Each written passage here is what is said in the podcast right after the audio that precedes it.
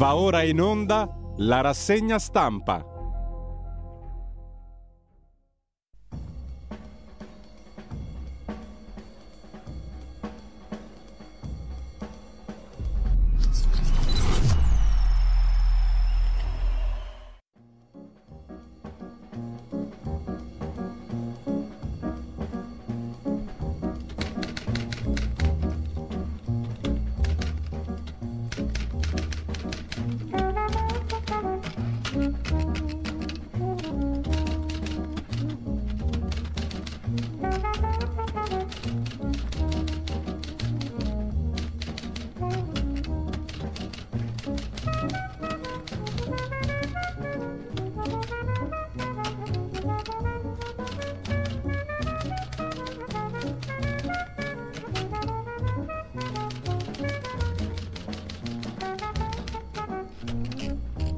Cordiale buongiorno a tutte le ascoltatrici e a tutti gli ascoltatori da Giulio Cainarca. Ben trovati all'appuntamento con la rassegna stampa. Sono le 7.32, mercoledì 6 aprile, radiolibertà.net, il nostro sito.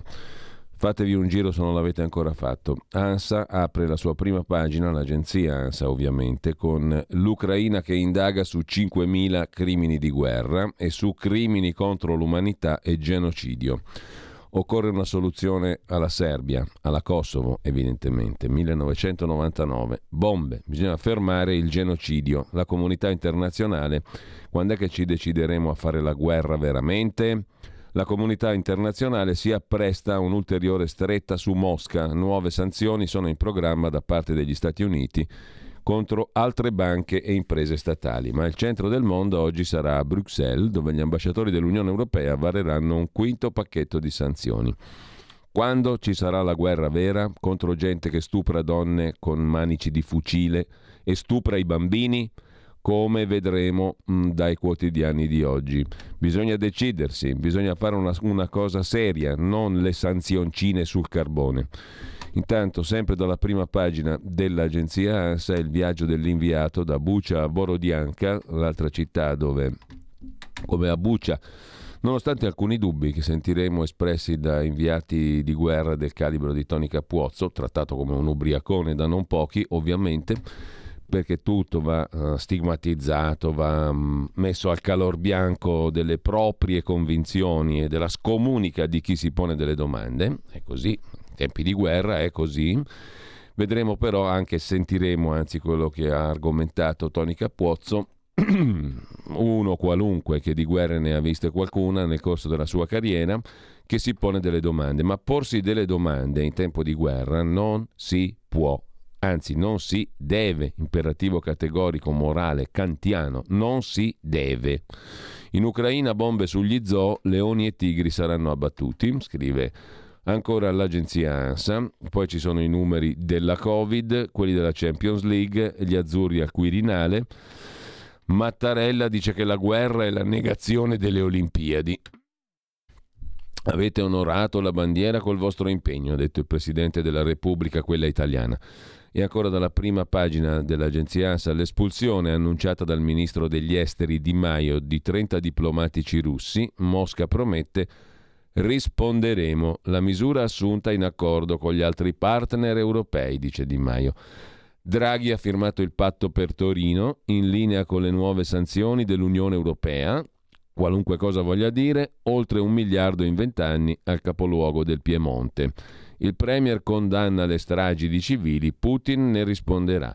Bisogna fare il processo a Putin come a Milosevic, ma prima bisogna bombardare la Russia, farla fuori e trovare un nuovo presidente per i russi che se lo meritano. Mentre sempre dal primo piano dell'agenzia ANSA, la cronaca nera, che più nera non si può, cadavere dentro un borsone affiora dalle acque del Po. Si indaga per omicidio, il corpo potrebbe essere quello di una donna, l'ipotesi di Isabella 90, padovana scomparsa, o Samira El Attar. Il lockdown a Shanghai è stato esteso a tutta la città in Cina per Covid, misure restrittive per ben 25 milioni di persone, scrive l'agenzia ANSA in prima pagina. Un'occhiata come al solito la diamo pure alla DN Kronos. Apertura su Buccia, uccisi 320 civili, erano 410, poi 300, la denuncia del sindaco Lavrov venga a vedere il ministro degli esteri russo, il sindaco che, come ha notato Capuozzo, per i primi giorni non aveva visto nulla. In una cittadina di 30 e poco più mila abitanti non si erano visti cadaveri. Sono stati visti a qualche giorno dalla liberazione dai russi. Comunque sono dubbi, sono domande che in guerra non si devono avere, non si devono fare le domande. Bisogna essere certi, certissimi, credere, obbedire e combattere. Ucraina-Russia, Zelensky all'ONU, serve tribunale modello Norimberga. E la guerra potrebbe durare anni, ha detto il generale Mark Milley, capo degli Stati Maggiori riuniti degli Stati Uniti. Mentre sempre dalla prima pagina della DN Kronos, il ministro degli esteri russo Lavrov parla di una falsa provocazione, il massacro di Bucha, tentativo di interrompere i negoziati, dice il ministro degli esteri russo. Crimini di guerra vanno puniti e Putin ne risponderà, così Draghi. Anche l'agenzia DN Kronos sottolinea la presa di posizione ultra-statunitense del Presidente del Consiglio italiano. Per quanto concerne invece le domande e i dubbi, c'è un altro personaggio poco raccomandabile, il giornalista Edoardo Montolli, il collega e amico Edoardo Montolli, che sul suo fronte del blog si domanda cos'è davvero successo alle porte di Kiev. Bucia il giallo della strage. Chiedo intanto alla regia, ovunque si trovi, di eh, essere presente perché adesso mandiamo un audio.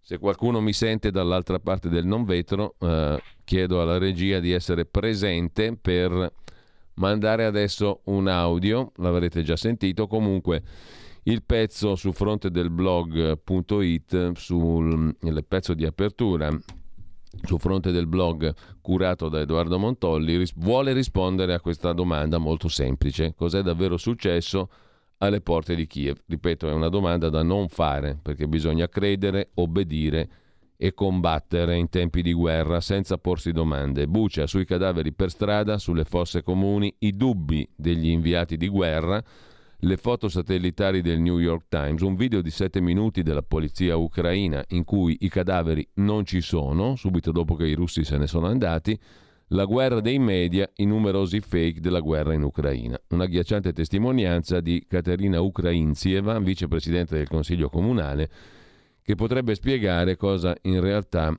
è successo. Ora sentiremo tra poco Tony Capuozzo che dice la sua. E per quanto concerne invece la testimonianza mh, che cita il, che cita il um, collega Edoardo Montolli sul suo blog, la testimonianza è questa qui, adesso in sintesi ve ne diamo conto. Una possibile soluzione dei punti di domanda intorno alla storia del massacro di Bucia la può dare anche la testimonianza di un'altra, di un'altra esponente politica. Eh, il sindaco di Bucia aveva parlato alla DN Kronos già il 28 marzo, prima che i russi se ne andassero. I russi non hanno pietà neanche per gli anziani, non consentono ai medici di prestare soccorso ai feriti e ai parenti di recuperare i corpi dei loro cari morti Alcuni cadaveri sono lì dall'inizio dell'occupazione, li stanno mangiando i cani. I russi devono far entrare nei territori temporaneamente occupati una missione internazionale affinché si fermi lo spregio dei morti, aveva detto il sindaco di Bucia. La conferma di quanto dichiarato dal sindaco arriva dal vicepresidente del Consiglio Comunale di Bucia, Caterina Ukrainsieva, la quale ricorda l'invasione della città con queste parole. L'occupazione è avvenuta il 5 marzo, dal 4 al 5 hanno sparato in tutta Stiekolka. Ora i corpi dei combattenti della difesa giacono, giacciono sulla strada la Jablonskaya, la nostra lunga strada principale che si trova parallela a Irpin. I cadaveri sdraiati lì dall'inizio di marzo. Le truppe russe stazionarono lì tutto il loro equipaggiamento e poi bombardarono Irpin da quella strada. Nessuno poteva uscire fino all'8-9 marzo. Ci era permesso di far bollire l'acqua sui fuochi nelle strade perché non c'era più né elettricità né acqua. Fu lo stesso giorno in cui iniziarono ad apparire rapporti sui corpi di civili nelle strade. Hanno installato il loro posto di blocco sulla Yablonskaya per evacuare le persone hanno dovuto passare il checkpoint russo per arrivare a quello ucraino. Non so quante persone siano riuscite a superare il checkpoint, bisognerebbe contare i cadaveri. Noi stavamo consegnando aiuti umanitari ieri quando una delle brigate ha visto quei corpi. Uno di loro stava andando in bicicletta, una coppia stava facendo una passeggiata, stavano sdraiati lì in posizioni diverse. Non possiamo stabilire la causa della loro morte dalle fotografie, non sarà chiaro fino all'analisi. Bucia non si stava comportando in modo aggressivo, non abbiamo fatto manifestazioni filo-ucraine ma le truppe russe erano così brutali che le persone non erano abbastanza coraggiose. A un certo punto i soldati russi hanno dato le loro razioni asciutte alle persone in un seminterrato e hanno lanciato una granata nel seminterrato. Non ho dati sulle vittime di quella storia. Durante una delle loro operazioni di pulizia avevano paura di entrare in un seminterrato buio in un complesso di appartamenti. Hanno lanciato una granata, per puro caso nessuno è morto. Sono arrivata lì sentendo che c'erano diverse unità sparse per Bucia, si comportavano tutte in modo diverso. Il centro città è stato fortunato. Lì c'era una specie di unità medica, hanno raccolto i loro 200-300 feriti, hanno perfino dato il loro carburante diesel all'ospedale. Quei ragazzi erano molto giovani, quasi come studenti universitari. Quando hanno dato il diesel hanno detto che dovevano andare oltre a Kiev, ma non volevano e che sarebbe stato meglio dire ai loro capi che avrebbero finito il carburante. Alcuni di loro non volevano combattere. Ma quelli che sono entrati proprio all'inizio, quando è iniziata l'occupazione, erano animali. Molte persone sono scomparse e non sappiamo cosa sia successo loro. Quindi, conclude fronte del blog, eh, sapevano in paese che c'erano dei morti sulla strada, la Yablonskaya, quella dei satelliti del New York Times. Non quanti, perché era impossibile avvicinarsi ai posti di blocco russi su quella strada. Evacuata l'11 marzo, la vice sindaca è rientrata a Bucia il 2 aprile e con molta onestà ha detto non ho visto sparare a nessuno, quelli che giacevano su Yablonskaya sono morti a causa di una sparatoria casuale, quelli che sono scappati dalla Yablonskaya hanno detto che era l'inferno. Forse la polizia ucraina fece un'altra strada e perciò non documentò i cadaveri. Subito, appena i russi se ne andarono, la versione della vice sindaca è una possibile soluzione al giallo. Restano da chiarire le fasce bianche che segnalavano le persone filorusse sui cadaveri e non è un problema da poco. Le fasce bianche dei cadaveri in questione sono quelle che mettono i filorussi. Comunque questo su fronte del blog. Poi vedremo dopo il commento di Tony Capuozzo, i suoi dubbi e anche il suo post sulla sua pagina Facebook. Vi segnalo anche su fronte del blog, già che ci siamo, così Biden inganna l'Europa, ciò che non sapete dai fertilizzanti ai profughi. Facciamo giusto in tempo adesso ad aprire, credo, la prima pagina del Corriere della Sera di stamani Stragi, torture e orrore senza fine, il titolo a tutta pagina. Trovati 200 corpi a Borodianka, un'altra città dopo Buccia, teatro di massacri, secondo ciò che denuncia anche l'Ucraina, il presidente Zelensky che si è rivolto all'ONU dicendo agite, serve un'altra Norimberga o altrimenti, care Nazioni Unite, scioglietevi perché non servite a nulla. Nuove sanzioni dall'Unione Europea alla Russia. Non solo Bucia, orrore anche in altre città, civili torturati e uccisi a Borodianka, vicino a Kiev. E sempre dalla prima pagina del Corriere della Sera, poi dovremo essere in collegamento tra poco con Odessa, con il direttore dell'Odessa Journal Ugo Poletti, la foto d'apertura tra le macerie di un palazzo sventrato dalle bombe russe nella città appunto di Borodianka. Un soldato ucraino si accerta che non vi siano altri feriti o morti. Mm, tra i titoli di prima pagina del Corriere della Sera, un'intervista a Giuseppe Remuzzi, direttore dell'Istituto Mario Negri di Bergamo, Covid, 5 motivi per essere più ottimisti, lo vediamo dopo, e poi eh, il giudizio negativo del procuratore di Milano sull'aggiunto De Pasquale, il protagonista della incredibile vicenda giudiziaria Eni Nigeria e tutto il resto eh, accusatore accusato, un guazzabuglio incredibile al Tribunale di Milano, mentre sempre dalla prima pagina del Corriere della Sera il governo italiano ha espulso 30 diplomatici russi che lavoravano, lavorano all'ambasciata di Roma, sono considerate persone non gradite e spie di Mosca. La stessa mossa due giorni fa anche a Berlino, Parigi e Madrid. No della Lega, scrive il Corriere in prima pagina, e il Cremlino si dice pronto a reagire. Una domanda chiude la prima pagina del Corriere della Sera, ci porta in Francia e se poi vince Marine Le Pen, si domanda l'inviato Stefano Montefiori. C'è una battaglia che darebbe a Putin la più preziosa delle vittorie e si svolge in Francia. Vedremo altri articoli sulla questione. Intanto vedo già collegato, lo ringrazio, lo saluto, da Odessa Ugo Poletti, direttore dell'Odessa Journal. Direttore, buongiorno, buongiorno. Eh, grazie innanzitutto. Come stai? Domanda molto elementare, ma credo abbia un significato in queste settimane. Ma bene personalmente, eh, sta arrivando la primavera a Odessa, sarebbe una giornata bella come tante in questo periodo se non ci fosse intorno a noi la tragedia, la distruzione e soprattutto quelle immagini orribili che la rassegna stampa ha mostrato. Allora, eh, intanto il quadro, mh, mm, come sempre, della cronaca, quella elementare, spicciola appunto da Odessa. Situazione attualmente alle 7.47 del mattino. Situazione al primo momento stabile, dopo il, il, diciamo il bombardamento di cui abbiamo già parlato però l'altro ieri della, della raffineria di Odessa, c'è stato un altro attacco missilistico isolato che però non ha fatto danni e poi si segnalano delle, delle, degli attacchi, un avvicinamento di alcune unità della flotta russa che sono state colpite, sembra, e danneggiate da qualche missile ucraino. Quindi la flotta ucraina, la flotta russa, pardon, deve tenersi lontano dalle rive perché le nostre difese sono molto forti.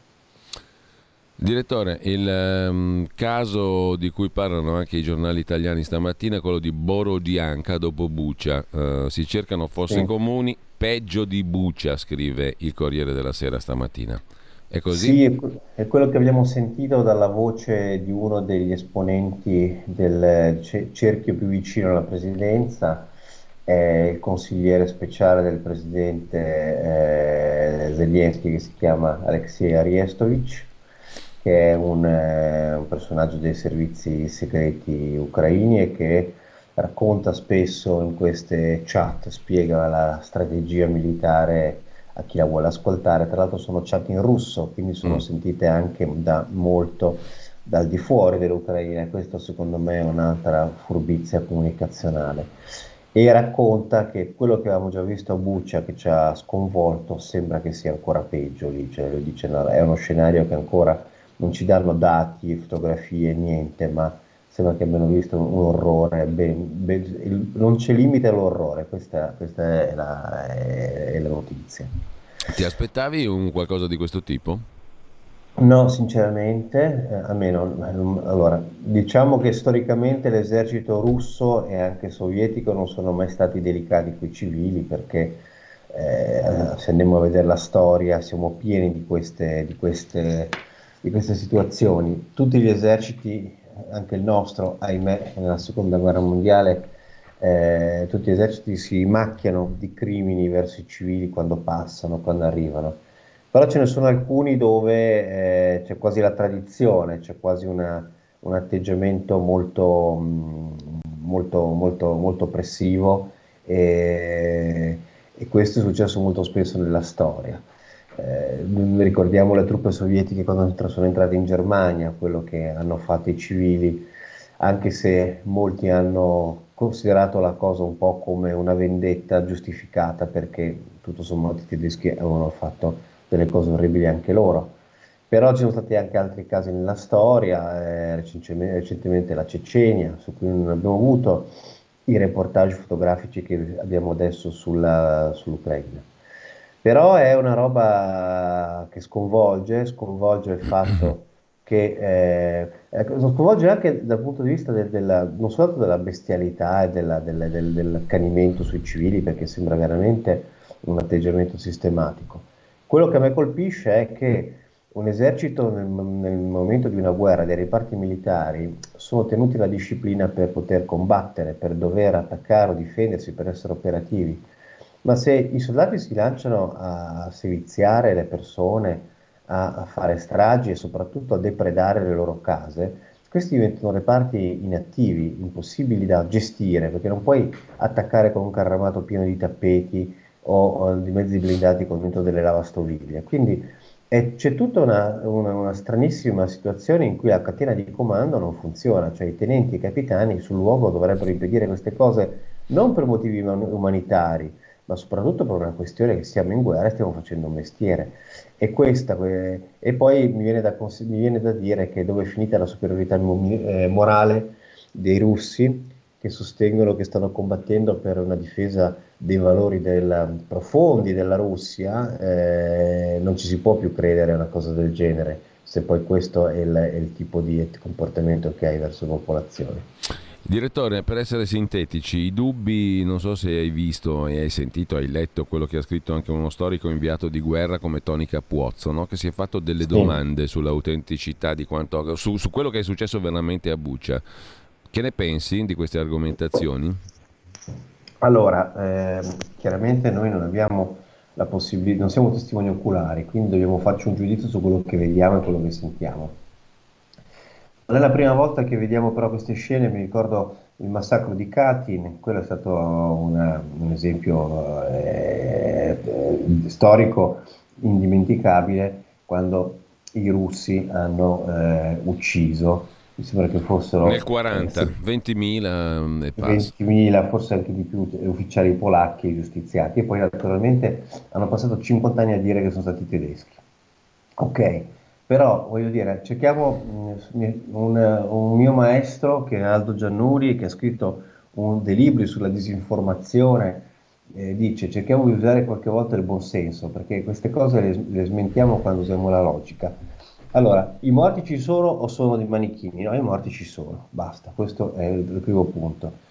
Eh, e sono in, in una quantità eh, sorprendente, non sono 10-20 civili che possono essere magari messi ad hoc in una casa per accusare il nemico. Qui parliamo per ognuna di queste eh, località di centinaia, solo in Irpin, che era occupata per metà dei russi, per metà, e ne hanno trovati 400, quindi immaginiamoci quanti sono, ancora non c'è un compito totale. Cosa vogliamo immaginarci? Che abbiano portato lì i cadaveri su dei camion i, gli ucraini e li abbiano disposti eh, com- come fosse la, la scena di un teatro? A me sembra una cosa veramente impo- difficile da credere e poi mm. soprattutto sarebbe una cosa che non si riuscirebbe a nascondere e chi si presterebbe a fare una roba del genere? Cioè, voi immaginatevi i soldati ucraini che stanno difendo, difendendo il loro territorio, che si mettono eh, a creare una cosa del genere in ognuna di queste località a portare centinaia di cadaveri presi da dove poi? Eh? Cioè, uno scenario è difficile da credere. Peraltro cominciano ad esserci mm. anche delle, delle fotografie satellitari per cui iniziano a esserci dei riscontri. No, credo che sia, sarà molto difficile che i russi possano spiegare che mentre loro occupavano questi territori per un mese eh, non siano successe queste cose, sono apparsi misteriosamente due giorni dopo appena sono, loro sono, sono, si sono ritirati. Soprattutto perché continuiamo a trovare anche, come dicevo prima, mezzi eh, militari eh, blindati russi pieni di suppellettili, di case, tutto quanto, quindi trovo, trovo questo un riscontro molto, molto chiaro. Se tu vai a saccaggiare e depredare una casa o uccidi gli abitanti o li, li arresti, li, li, diciamo, li, raccogli in un posto e poi è chiaro che prima di andartene via per coprire i misfatti li fai fuori. Questo mi sembra un riscontro. Ecco, direttore, ehm, Avevamo accennato nei giorni scorsi ad alcuni argomenti di conversazione di carattere più generale, ma avremo modo credo di riaffrontarli perché credo che l'attualità stia incalzando. Fa parte dell'attualità anche quello che ha detto il presidente ucraino Zelensky eh, che si è presentato sul maxi schermo del Consiglio di sicurezza dell'ONU ieri a New York eh, su richiesta peraltro anche di Mosca è stato riunito il Consiglio. No? Mm. Zelensky ha paragonato i militari russi ai terroristi dello Stato islamico, dell'ISIS. Si sono macchiati di ogni crimine, stuprando donne, torturando bambini, sterminando intere famiglie, schiacciando coi carri armati le persone nelle macchine. Bucia non è un caso isolato. Presto vedremo le immagini di Mariupol, Kharkiv, Irpin, Dumierka, Mozin e tante altre città. I responsabili devono essere puniti, ha detto Zelensky, ci vuole una nuova Norimberga come quella per i criminali nazisti dopo la seconda guerra mondiale, ha fatto proiettare un video con le sequenze degli eccidi. E, e poi eh, il Consiglio di sicurezza dell'ONU, ha detto Zelensky, sta dimostrando di non essere in grado di garantire l'obiettivo della pace e della sicurezza internazionale, articolo 1 Carta delle Nazioni Unite. Quindi se non siete in grado di intervenire e di aiutarci, Se avrete per noi solo vuote parole, significa che non avete nessuna funzione e dovreste dissolvervi, ha detto Zelensky. Un discorso che certamente non difetta di chiarezza, ma che significa politicamente, secondo te, direttore, che cosa? Che bisogna fare di più per rovesciare Putin, per fare qualcosa tipo Serbia 99? Allora, eh, l'obiettivo di Zelensky è molto chiaro, la sua comunicazione è molto efficace, è un uomo che sta gestendo da un punto di vista proprio del, della, della, della, scena internazionale il, il palcoscenico in una maniera ah, molto, ecco, eh, conclu- molto conclu- concludendo mi sono dimenticato una cosa ha chiesto di espellere ovviamente la Russia dal Consiglio di sicurezza dell'ONU perché paese aggressore. Chiudo scusami direttore. Sì. Questo, questa, questa, questa eh, diciamo, di tutte le sue affermazioni è quella che eh, trovo politicamente più interessante perché questa sarebbe una rivoluzione. Sappiamo che il Consiglio di sicurezza dell'ONU è composto dalle cinque co- cosiddette potenze vincitrici della seconda guerra mondiale. Eh, per un miracolo fatto da De Gaulle c'è anche la Francia, la Francia in verità era stata sconfitta dai tedeschi all'inizio della guerra, però sono riusciti a entrare pure loro. Però questo, è, diciamo, questo, questo Consiglio di sicurezza dell'ONU a distanza della, del, del, del, lunga dal 1945 potrebbe essere riformato. Detto questo, Zelensky naturalmente cosa vuole? Primo, aiuti il più possibile per sconfiggere la Russia, mm. per espellere i russi. Quindi que- tutte le cose che dice hanno una finalità che è questa e probabilmente mh, questo discorso avrà un impatto, non cambierà il Consiglio di sicurezza, sarà molto difficile, mm. non cambierà l'ONU, ma serve a responsabilizzare i paesi del mondo, a farli sentire colpevoli, a obbligarli a, se, sono in, se hanno ancora dei dubbi sulle sanzioni, se hanno ancora dei dubbi sugli armamenti, a sveltire le procedure. Credo che vada in questa direzione. Poi il discorso di Zelensky eh, riflette anche lo spirito del popolo, perché qui tutti si chiedono, e questa è la conversazione che io faccio con i cittadini di Odessa, ma a cosa serve l'ONU, come si sono chiesti a cosa serve la Nato, cosa, come si sono chiesti a cosa serve l'Europa. Cioè sfugge molto all'ucraino medio sì. il senso di queste organizzazioni internazionali. Non so neanche quanto gli italiani siano informati sulle, sui dettagli del funzionamento di queste organizzazioni e molto spesso ci sono gli equivoci, perché quando sento dire ah perché l'Europa non interviene sulle questioni di politica estera, beh se qualcuno conoscesse i trattati europei scoprirebbe che l'Europa non ha una centralità operativa per quanto riguarda la politica estera, tampoco il, la, la, le strategie militari. In ogni caso Zelensky riflette lo spirito degli ucraini e pone pubblicamente e apertamente delle domande che ognuno qui si pone e anche questo è un successo.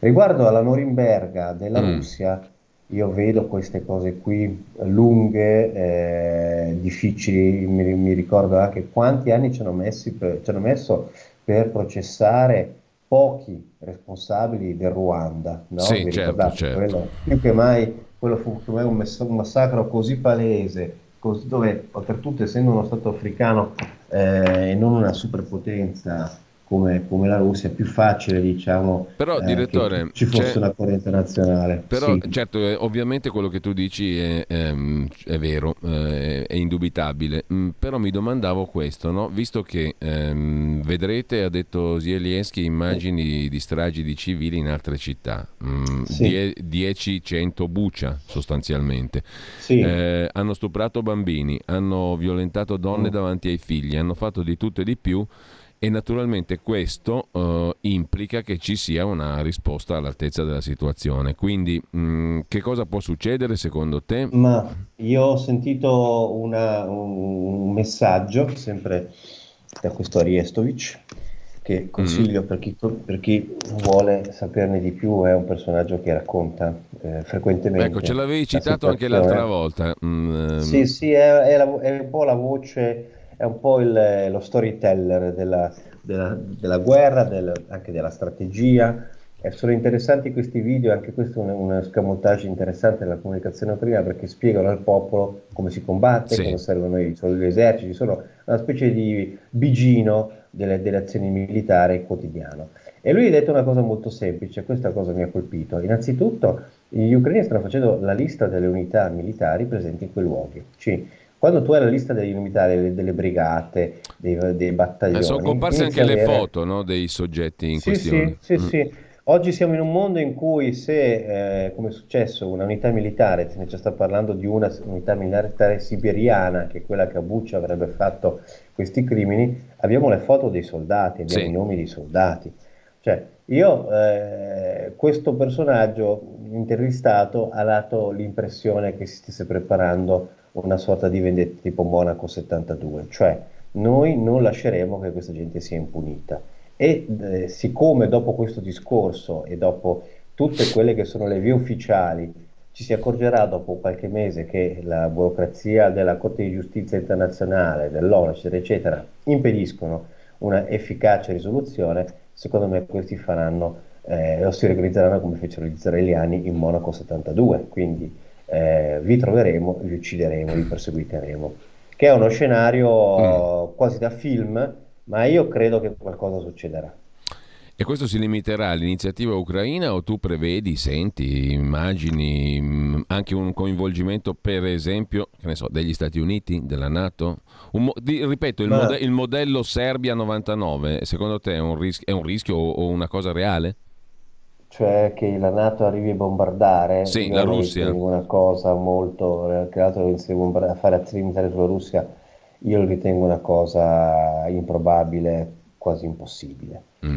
E voglio, cioè Putin non farà dire... la fine di Milosevic, per capirci. No, non credo, è troppo, è troppo difficile, ma poi soprattutto eh, mi ricordo eh, che alcuni statisti americani dissero, ma se domani crolla completamente il governo russo, chi gestisce tutto quel mondo? Perché non dimentichiamoci, eh, un conto è eh, quello che si chiama la strategia del contenimento, cioè il nemico, il rivale eterno che è la Russia, devi indebolirlo e cercare di tenerlo, di, di, di, di, renderlo il più possibile inoperativo. Ma un conto invece è completamente farlo fuori. Mm. Allora a quel punto cosa fai? Occupi tu? Cioè cosa facciamo? Facciamo scenario, eh, che ne so, concessioni cinesi, quando la Cina fu a un certo punto, a vari pezzi furono dati a vari governi, tra cui l'Italia aveva pure il suo pezzo in Cina, sul porto di Tianjin. No, io credo che eh, non si arriverà a un confronto perché non lo vogliono, non lo vuole soprattutto la Nato, ma soprattutto il giorno in cui arriveremo a dei negoziati di pace, sulla pace chiederà, Putin chiederà pietra tombale per le responsabilità dei suoi militari. Ecco perché mh, ho l'impressione che la Realpolitik poi eh, freni questo mm. tipo di proposte eh, Norimberga, non sono, non sono facilmente perseguibili. Eh, vedo più invece una strategia da servizi segreti che inizierà sì. puntualmente a fare delle quella di cui parlavi prima, tipo appunto mh, mm, ehm, modello diciamo Israele, insomma, no? Mh, mm, dopo Esatto. Mh. Allora, l'ultima cosa che ti voglio chiedere, perché ce l'ho sott'occhio, ne abbiamo anche letto ieri, il Levada Center, eh, che è l'unico istituto demoscopico sì. indi- indipendente in Russia, dal 2016 è definito agente straniero, quindi ha una certa credibilità. Um, oggi c'è una intervista anche sul Corriere della Sera a proposito di questo, ehm, ha certificato che la popolarità di, Gradi- di, Vladimir Putin, il gradimento da parte dei russi, è cresciuto durante questa guerra. L'83% dei russi ne sostiene l'operato. Questo ha un rilievo pratico secondo te o è un sondaggio che lascia il tempo che trova? Ma io sento dire da esperti che questo istituto Levada sia credibile, sia serio, sia abbastanza sia lavori con dei, degli standard scientifici e addirittura sento dire che lo lasciano lavorare, Putin non l'ha voluto eliminare come tante fonti diciamo indipendenti perché questo lo aiuta ad avere una, delle informazioni vere, realistiche sul suo consenso, ha bisogno di sapere queste cose, se dovesse affidarsi solo sulle informazioni quelle eh, depurate dei suoi, dei suoi, del suo entourage rischierebbe di non avere una, un quadro della situazione reale. E adesso, tra l'altro, tutti si domandano se lui sa veramente dell'entità dei morti russi e della situazione sul mm. campo, perché qualcuno sospetta che non gli arrivino queste informazioni. Detto questo, io ehm, ci credo a questo tipo di consenso, eh, credo che si possa dire quello che non ho detto solo io, anche eh, gli amici di Limes che dicono che il popolo russo è un popolo dove sono disposti a sacrificare il benessere economico e anche la libertà personale pur di soddisfare il proprio orgoglio e il desiderio di sentirsi rispettati come popolo. E racconto un fatto personale, io studiavo russo, andavo spesso in Russia, ho visitato mm. diverse città, mi sono trovato anche nel mezzo della Siberia, un'esperienza molto divertente a Tomsk e facevo una passeggiata con questa maestra di scuola che eh, vediamo una via di questa, di questa, città molto affascinante dedicata a Beria, mm. via Beria, via Dzerzhinsky, sono i due capi storici dei servizi segreti russi soprattutto Beria con una fama orribile. Sinistra di, eh, terribile. Anche, mm. Terribile, anche lui stupratore seriale e soprattutto insomma, responsabile di crimini immensi. E chiedo a questa maestra, eh, ma scusa, com'è che avete ancora le vie con questi nomi? Perché in maggior parte delle città della Russia le avevano tolte, ma qui resistevano. Lei fa, non bisogna parlare con così poco rispetto. In quei tempi la Russia, noi eravamo un paese importante e rispettato. Ecco, questo. Allora, una maestra di scuola non ti aspetti che sia ideologizzata o che sia una fanatica, però devo dire, non importa se questi personaggi usarono maniere spicce e uccisero milioni di persone, no, l'importante è che noi eravamo rispettati. Ecco, penso che questa testimonianza di questa eh, maestra di scuola, giovane tra l'altro, graziosa, all'interno della Siberia, sia, sia, abbastanza indicativa di quello che pensa il popolo russo. Allora, io ringrazio Ugo Poletti, direttore di Odessa Journal. Eh, quando ci risentiamo, direttore? Come al solito facciamo le cose in diretta. Io direi di, di, di, mantenere questa cadenza un giorno sì, un giorno no. Benissimo. Così non allora, vi annoiate a sentirvi troppo spesso. Questo non è un rischio. e vi porto, non è un... vi porto eh, magari più notizie. Non è un, rischio, non è un rischio realistico, ma va benissimo il calendario. Quindi io ringrazio il direttore di Odessa Journal, Lugo Poletti da Odessa. Direttore, buona giornata, grazie davvero. Buona Ci risentiamo dopo domani allora. A presto. Eh, e intanto, um, piccolo stacco, poi torniamo alla rassegna stampa velocissima. Tra poco. In quanti ti promettono trasparenza, ma alla fine ti ritrovi sempre con la bocca chiusa e non puoi dire quello che pensi? Radio Libertà non ha filtri né censure. Ascolta la gente e parla come la gente. Allora andiamo a carrellata sui quotidiani di oggi, poi vediamo alcuni degli articoli e sentiamo anche le osservazioni di Toni Cappuozzo che citavo prima, per chi non le avesse sentite. ONU sempre più impotente, è il titolo d'apertura di Avvenire, che parla delle parole di Zelensky che abbiamo citato prima al Consiglio di sicurezza delle Nazioni Unite. Così la Russia ha il diritto di uccidere, dov'è la garanzia della pace? domanda il presidente ucraino. Kiev denuncia bombardamenti sugli ospedali di Mykolaiv e l'uso di bombe a grappolo. Poi c'è la questione delle sanzioni. L'energia entra nelle sanzioni contro la Russia, per ora però è solo il carbone, lo ha annunciato la Presidente von der Leyen. Come prima reazione Putin ha dichiarato che la Russia sarà molto più prudente sulle esportazioni alimentari all'estero, specialmente verso paesi ostili riferendosi alle esportazioni di grano e cereali verso l'Unione Europea.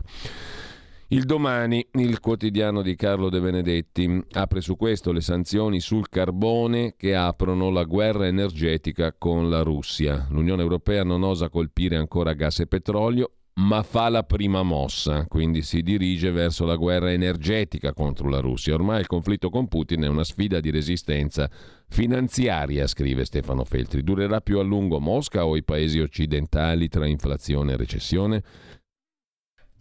A proposito di prime pagine, vediamo anche la prima pagina del Fatto Quotidiano. Russi espulsi, processo a Putin, la solita ammuina.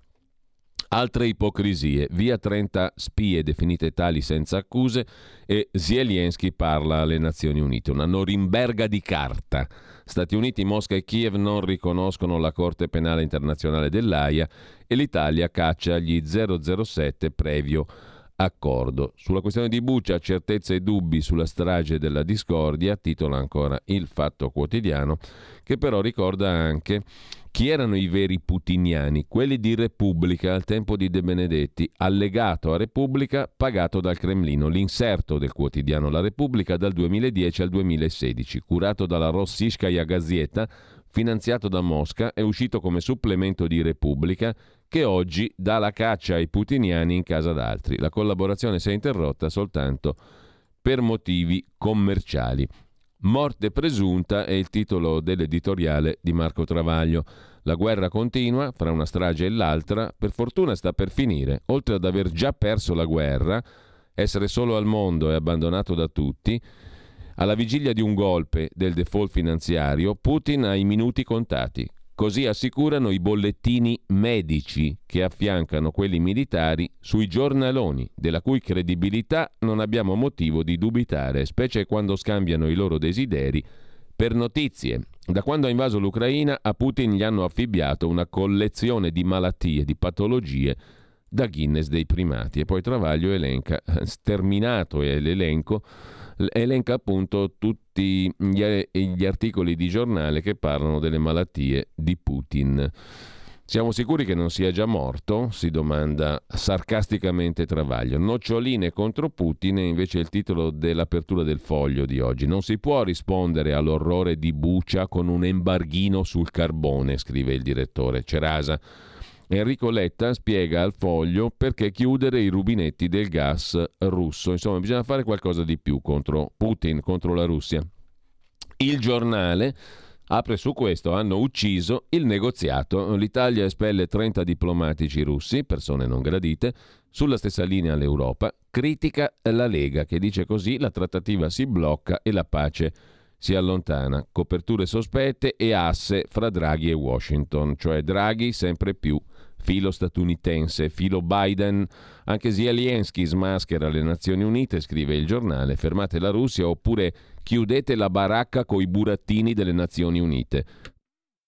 L'embargo dell'Unione Europea sul carbone, Putin ci taglia il cibo come rappresaglia e Mosca ormai è Asia, finirà in mani cinesi, prevede un'analista intervistata dal giornale, poi lo vedremo meglio. Intanto Riforma del CSM, l'altro tema che si affaccia in prima pagina sul giornale, finisce nel pantano a poche settimane dal referendum sulla giustizia. Il quotidiano nazionale, giorno, nazione, resto del Carlino, apre con la foto di cadaveri di civili uccisi a Bucia dai russi parzialmente bruciati per tentare di cancellare le prove. E c'è chi dice che non è vero, scrive e titola anzi in apertura il quotidiano nazionale col commento del direttore Michele Brambilla il negazionismo è un mostro antico ma come si fa di fronte alle immagini a dubitare dell'orrore di una guerra che comunque sia la scatenata Putin? Eppure c'è chi dice no chi dubita chi eccepisce chi nega e dice che è tutta una montatura della propaganda. Ma in base a cosa lo dicono? Che informazioni hanno che noi giornalisti prezzolati dall'Occidente non abbiamo è che con la guerra è tornato un mostro antico e sempre seducente. Il negazionismo, scrive Michele Brambilla. Sul mattino di Napoli, invece, per mm, deviare dal tema principale, c'è però una notizia che riguarda quanto è stato sottolineato dallo stesso quotidiano ieri in prima pagina l'inchiesta su Bagnoli che è andata in fumo. Tutti assolti, 100 milioni in fumo tra opere e bonifica oltre all'inchiesta. All'accusa bocciata in appello 14 anni di sequestri, impianti finiti in rovina, società fallite, rilancio KO. Quanto è costata l'inchiesta e il processo dal quale sono usciti tutti assolti gli amministratori dell'area Italsider di Bagnoli con la conferma che la bonifica è stata fatta e non c'è stata né truffa né disastro ambientale? La stima non può essere inferiore ai 100 milioni. Dal messaggero di Roma invece violenze e cocaina per i like. Nelle città l'incubo delle baby gang, l'inchiesta del quotidiano romano, un viaggio nella devianza giovanile. Spesso sono figli di professionisti, dirigenti, impiegati, economicamente stanno bene, ma decidono di far parte di una gang. Ci sono sempre più violenze sessuali perpetrate da minori, pronti a tutto per i like sui social e ormai sono l'incubo di molte città, scrive il messaggero in prima pagina. Il tempo di Roma parla invece dell'assalto al tesoretto Draghi, qui parliamo di DEF e di finanza pubblica, si possono liberare 10 miliardi e finanziare il decreto aiuti di Pasqua, maggiori incassi fiscali per il mini boom del 2021, dal deficit alzato fino al 6%, in cassa il Premier ha soldi, anche grazie all'IVA sul petrolio salita a gennaio del 60%, pensate un po'. E sempre dalla prima pagina del quotidiano romano arrivano le prime multe ai Novax over 50, l'ammenda è di 100 euro e l'Unione Europea blocca solo il carbone russo, un embarghino come lo definisce il mm, quotidiano Il Foglio. Una Norimberga per Putin è il titolo d'apertura di Repubblica. La stampa parla di bambini torturati in prima pagina. Eh, sul quotidiano torinese gli ucraini denunciano altre stragi di civili a Borodianca e Irpine, poi la dote di Draghi per Torino, un patto da 4 miliardi per salvare la città di Torino e per rilanciare l'impresa. La verità apre con l'embargo, l'embargo alla vodka, che non ferma Putin, titola il quotidiano di Belpietro. Stati Uniti e Unione Europea scommettono sulla prosecuzione del conflitto. Non sarà certo bloccando gli acquisti di liquore, legno e caviale che si possono creare problemi a Putin. L'unica mossa in grado di mettergli il cappio al collo è chiudere il rubinetto del gas, ma le prime vittime saremo noi europei e ci guardiamo bene. Un'intervista con Monsignor Paolo Pezzi, arcivescovo di Mosca, questa non è una guerra di religioni e poi, sempre dal taglio alto della verità, l'Italia espelle 30 diplomatici del Cremlino, la Lega contraria. A centropagina troviamo le armi di D'Alema. C'era già l'ok del governo, D'Alema a un passo dal colpo grosso, scrive Giacomo Amadori, documento esplosivo. A proposito, l'operazione di vendita di due sommergibili e due fregate di Fincantieri alla Colombia era coperta dalla SACE, l'Istituto di Assicurazioni per il Commercio Estero del Ministero degli Esteri, che ha un fondo al Ministero. Ecco la roadmap. Francesco Borgonovo intervista il viceministro della Repubblica di Lugansk, Anna Soroka, è presidente della Commissione speciale per i crimini politici commessi dai battaglioni ucraini della Repubblica Popolare di Lugansk. Voi parlate di genocidio a Bucia, nel Donbass lo subiamo da otto anni. Qui ci sono fosse comuni e civili massacrati da ben otto anni. Dopo i fatti di Bucha, eh, la presidente della commissione speciale dei crimini commessi dagli ucraini in Repubblica di Lugansk vuole che i riflettori si accendano anche sulle violenze patite dai russi in questi otto anni nel Donbass. Mentre a proposito mh, mm, della guerra, eh, Alessandro Rico intervista Pietro Batacchi, direttore della rivista italiana Difesa. I russi non hanno perso la guerra, hanno solo un obiettivo più realistico. La prima parte è stata un flop, la ritirata che stanno organizzando adesso è perfetta e li predispone a un attacco finale sul Donbass. Odessa resta un obiettivo però fuori portata, secondo il direttore della rivista italiana Difesa. Il vice direttore della Verità Claudio Antonelli si occupa invece della finanza pubblica, la ricetta di PD e CGL, tasse, sussidi, blocco degli sfratti. Sarà un DEF da brividi quello di oggi. Il documento di economia e finanza che aggiorna le note di finanza pubblica, i risparmi del 21 sono in gran parte impegnati contro il caro bollette, così PD e CGL suggeriscono più sussidi, più tasse, blocco degli sfratti. Poveri noi, povera proprietà privata, scrive. Claudio Antonelli, dopodiché Giorgio Gandola chiude la prima pagina della verità, la grande speranza della sinistra, una sardina ridotta a parlare di oche, un ridicolo intervento di Mattia Santori in consiglio comunale a Bologna. Un ricordo struggente, la perdita di due oche sbranate da due molossi. Roba da matti. Mm, Biden ha un incubo, Trump nuovo speaker, scrive Stefano Graziosi, presidente della Camera, al posto di Nancy Pelosi, Donald Trump. Libero apre la prima pagina con il soldato Letta che vuole portare l'Italia nel baratro. Stop all'importazione di carbone da Mosca, ma il segretario del PD chiede anche l'embargo kamikaze sul gas e i suoi lo mollano. Tuttavia, scrive Alessandro Sallusti, dopo gli, errori, gli orrori di Bucia, l'ONU non può subire in silenzio le balle russe. La maggioranza intanto litiga sulle spie, espulsi 30 diplomatici.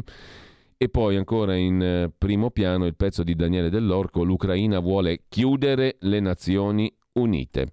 Con ciò lasciamo anche il quotidiano diretto da Alessandro Sallusti, uno sguardo su Italia Oggi, stipendi, dati da pubblicare, stop al segreto salariale per le aziende con più di 50 dipendenti, sono obbligate a rendere pubbliche le retribuzioni dei dipendenti con informazioni sulle differenze di genere. Questa è una novità che riguarda le aziende grandi con più di 50 dipendenti. Spostamento dell'onere della prova, l'azienda dovrà dimostrare il rispetto del principio della parità di retribuzioni Abolizione del segreto salariale per imprese con almeno 50 dipendenti, dovranno pubblicare i dati sugli stipendi per genere per genere sessuale dei dipendenti con le informazioni sui divari retributivi esistenti. Le donne in Unione Europea guadagnano in media il 14% in meno degli uomini per lo stesso lavoro. Ora le imprese devono pubblicare tutto, lo prevede la direttiva per la trasparenza salariale. E a questo punto torniamo alle considerazioni che mh, mm, ha fatto Tony Capuozzo, storico inviato di guerra sulla guerra in Ucraina a Quarta Repubblica eh, di eh, Nicola Porro. Solo audio perché sennò succede tutto un casino con i nostri video, quindi eh, chiedo alla regia di mettere solo l'audio. Ci ascoltiamo le considerazioni di Tony Capuozzo, poi ognuno si faccia la propria opinione. Pignoli. C'è la pubblicità naturalmente, c'è la pubblicità, bisogna attendere quel tot per far partire il video, dopodiché se non le avete ancora sentite eh, e comunque ne pensiate, sentiamo le domande che si fa Tony Capuozzo per un motivo molto, molto semplice, che è un inviato mh, mm, di guerra storico che ne ha viste tante, si pone delle domande molto, molto stupido, direi quasi inaccettabile liquidarlo come un coglione, un ubriacone, un cretino, un eh, deficiente che parla a vanvera. No? Se non siete d'accordo, cambiate canale, cambiate radio, fate quello che volete. Tanto ormai siamo in un periodo nel quale se uno non è d'accordo con quell'altro, quell'altro deve per forza essere in malafede o un mezzo criminaloide. Vi assicuro che per quanto mi riguarda non è così. Se poi non ci credete, sono affari vostri. Io comunque le considerazioni di uno storico inviato di guerra che ne ha viste tante, le considero cose interessanti da ascoltare. Buon ascolto dunque. Eccolo, eh, purtroppo da casa perché positivo, ma spero in, buona, in buona forma, uh, Tony. Allora, Tony, eh, questa, mh, questa vicenda di oggi, di Buccia, è, una, è, un racconto drammatico della guerra, ma è anche un racconto dei russi e dei civili. Cioè, cambia un po' la storia o bisogna ancora approfondire? Perché c'è chi dice che si debba ancora approfondire. I russi si sono molto, per esempio, hanno delle loro tesi eh, contro eh, alcune cose, sono abbastanza dire, dimostrate che non hanno ragione, però dicono per esempio andiamo all'ONU, l'ONU non vuole fare eh, la riunione di sicurezza. Qual è il tuo punto di vista su questa storia di oggi, eh, Tony, che ci ha tenuto compagnia in queste ultime settimane sempre dallo studio? Guarda, io credo che Fausto Biloslavo sia molto più coraggioso non nell'andare in prima linea, quello fa parte della quotidianità del lavoro del corrispondente di guerra, ma nel sollevare i dubbi su quello che è avvenuto a Bucia e lo sta facendo eh, mentre lavora sul versante ucraino eh, guai a non porsi delle domande. Allora a me non convince, il risultato finale non cambia, è l'orrore. Non mi convince la sequenza dei tempi. Cerco di essere breve. Il 30 i russi se ne vanno da Buccia. Il 31 il sindaco lascia un'intervista davanti al municipio soddisfatto, dice una giornata storica, Buccia è liberata. Il primo aprile l'intervista va in onda a Ucraine 24 TV. Non c'è menzione di morti nella parola del sindaco e Bucia non è una città molto grande, sono 28.000 abitanti, possibile che nessuno gli abbia detto guarda in quel quartiere ci sono i morti per strada. Il giorno dopo, il 2 aprile, c'è un filmato della polizia ucraina che eh, mostra le devastazioni della guerra a Bucia. C'è una, un solo corpo di un militare russo che viene lasciato ai bordi della strada. Il 3, il 3 incominciano a girare le immagini dei morti. Da dove sono saltati fuori? Da dove spintano?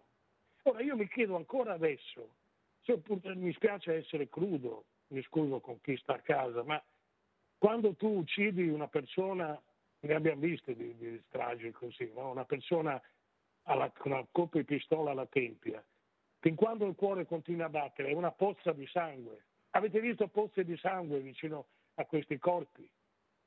Io mi chiedo, 28.000 abitanti vuol dire che si conosce quasi tutti, è mai possibile che dopo quattro giorni non c'è nessuno che abbia messo un lenzuolo pietoso, nessuno che sia andato a cercare un proprio parente? Chi erano quelle persone uccise?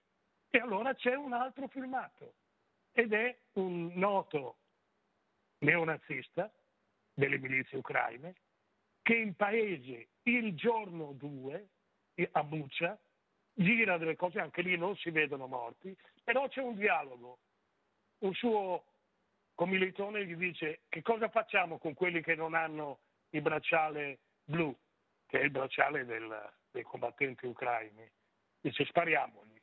Allora de- devi chiederti se queste stragi, ripeto, il risultato finale è lo stesso, cioè l'orrore, queste persone hanno fatto una morte eh, tremenda, eh, guai a non indignarsi. E se io mi domando, sono i russi capaci di fare una cosa di questo tipo e di fare una stanza delle torture? Di... Sì, secondo me sono capaci. E se mi chiedo, sono gli ucraini con l'acqua alla gola, con la voglia di coinvolgere il mondo, capaci di mettere in piedi una messa in scena come questa? Io ti dico, sì, sono capaci. Il lavoro del giornalismo è essere, andare sui fatti, cercare di capire che cosa c'è dietro le apparenze, perché il risultato qual è stato? Il risultato è che davanti a questo orrore eh, non possiamo non mandare i carri armati. E poi allora ha ragione, mentre nostri, la nostra informazione fa da tamburino e da trombettiere. Allora ha ragione il Daily Mail, che è un giornale inglese che parla allo stomaco, alla pancia dei, dei suoi lettori, che dice Buccia è solo l'inizio, perché vedremo altre stragi, perché i carri armati non basteranno, perché forse bisognerà mandare gli aerei, perché forse diventerà intollerabile quello che vediamo. Come può la Nato assistere a quello che sta succedendo? Quante volte le abbiamo viste queste, questi coinvolgimenti passo dopo passo? Allora, comunque sia andata, e vuole, ha ragione Fausto, ci vogliono increste delle Croce Rosse, inchiesta indipendente, e mi sorprende che la Russia chiede la riunione del Consiglio di sicurezza e la presidenza di turno del Consiglio di sicurezza, che è britannica, Boris Johnson, dice no, non facciamo la riunione. È l'occasione di incastrarli, di dirgli abbiamo non so cosa sia successo, è la solita pubblicità, un attimo soltanto però perché mh, mm, con molta pazienza adesso ascoltiamo anche gli ultimi minuti di queste considerazioni. C'è poi un Daniele Capezzone in studio che diceva tu sei un matto, qua ci sono i satelliti, mm, eh, le visioni satellitari pubblicate dal New York Times, già dall'11 di marzo c'erano cadaveri per le strade e la controobiezione di Capuozzo è che per tre settimane, quattro ci sono cadaveri per le strade, rimangono lì e ne ha visti appunto nella sua esperienza purtroppo tanti. Ci sono le immagini dei morti per le strade, le vedete? No, niente. Ora mi chiedo se, se non sia giusto avere dei dubbi, avere pietà sempre. Non so chi sono queste persone, non so come sono state uccise. Mi sorprendono persino le, le, fosse comuni, ne ho viste tante purtroppo nella mia vita, come le ha viste Fausto, dietro una chiesa. Ma le fosse comuni si fanno nei boschi dove nessuno speri che nessuno vada a trovarle. Dietro una chiesa sembra quasi una sepoltura pietosa.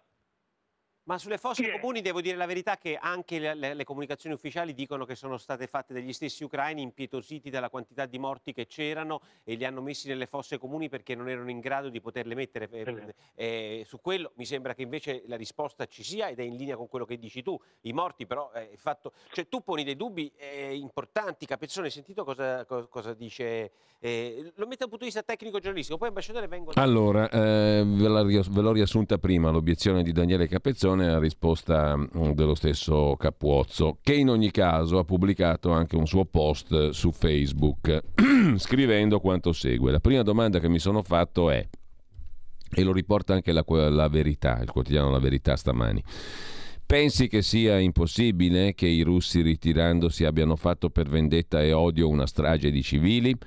Non lo ritengo impossibile, scrive Capuozzo. Ho visto troppe volte che la guerra porta a dare il peggio di sé. La seconda domanda è stata: pensi che sia impossibile che gli ucraini aggrediti, bisognosi di aiuto, ansiosi di coinvolgere la comunità internazionale, abbiano costruito la scena? Ho lunga esperienza, Kosovo, Libano, Betlemme, Belgrado, di situazioni forzate, modificate, usate. In guerra ogni mezzo è buono. In più, in questo caso ci sono i precedenti della ragazza di Mariupol. Diceva la verità allora o la dice adesso? Il mistero del teatro di Mariupol, i numeri che vengono forniti dalle Nazioni Unite e dagli ucraini su vittime civili e perdite militari russi, sarebbero morti 400 militari russi per ogni civile ucciso.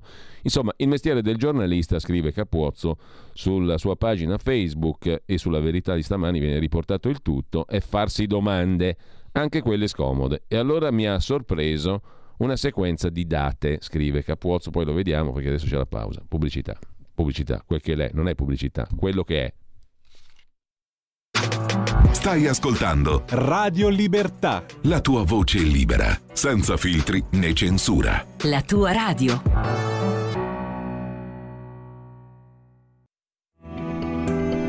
Il meteo.it presenta le previsioni del giorno. Iniziale bel tempo su quasi tutta l'Italia, ma nel corso della giornata ci sarà un peggioramento che interesserà soprattutto le nostre regioni centrali. Clima primaverile. In mattinata ampio soleggiamento su tutta l'Italia peninsulare e sulla Sicilia, con cieli sereni o poco nuvolosi, salvo per addensamenti sulle aree alpine. Pioggia invece sulla Sardegna. Nel pomeriggio i rovesci si estenderanno proprio dall'isola verso il centro, risultando anche moderati o forti e interessando via via anche Campania e Puglia settentrionale. Andrà meglio altrove, ma con più nubi ovunque. Le previsioni di ilmeteo.it tornano più tardi. Una buona giornata da Lorenzo, te dici. Avete ascoltato le previsioni del giorno. Allora, alle 9.30, mm, come tutti i mercoledì, gli scorretti con Carlo Cambi. Parleremo anche di questa questione, ombre russe sulla strage e tutto il resto. Carlo Cambi è autore anche dell'articolo che apre la, prima, la copertina di Panorama sugli effetti economici della guerra, anche di quello parleremo.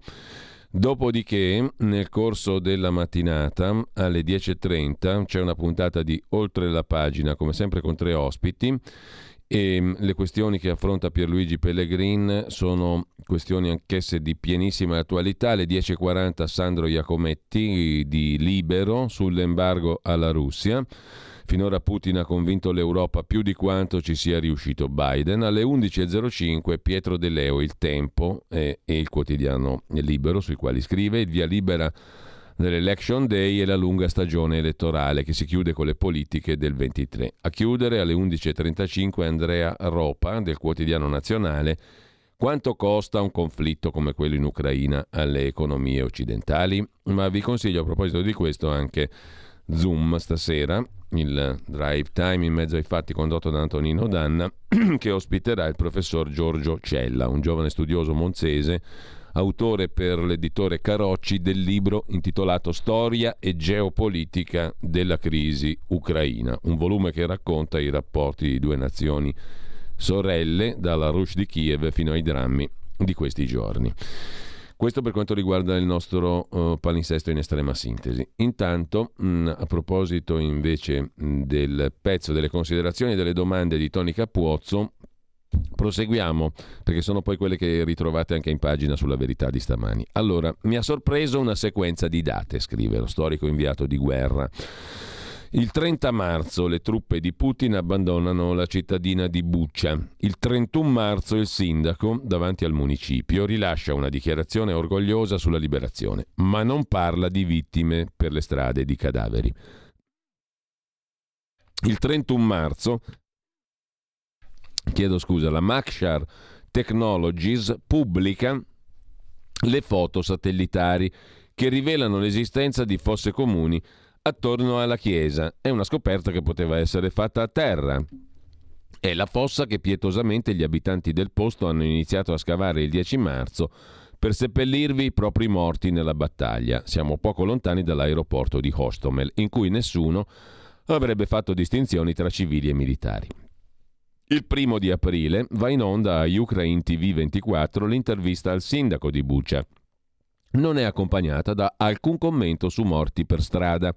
Il primo aprile un neonazista, che si fa chiamare Botsman, posta su Telegram immagini di Bucia. Dice solo di aver trovato un parlamentare in città e non parla di morti, ma lo si sente rispondere a una domanda.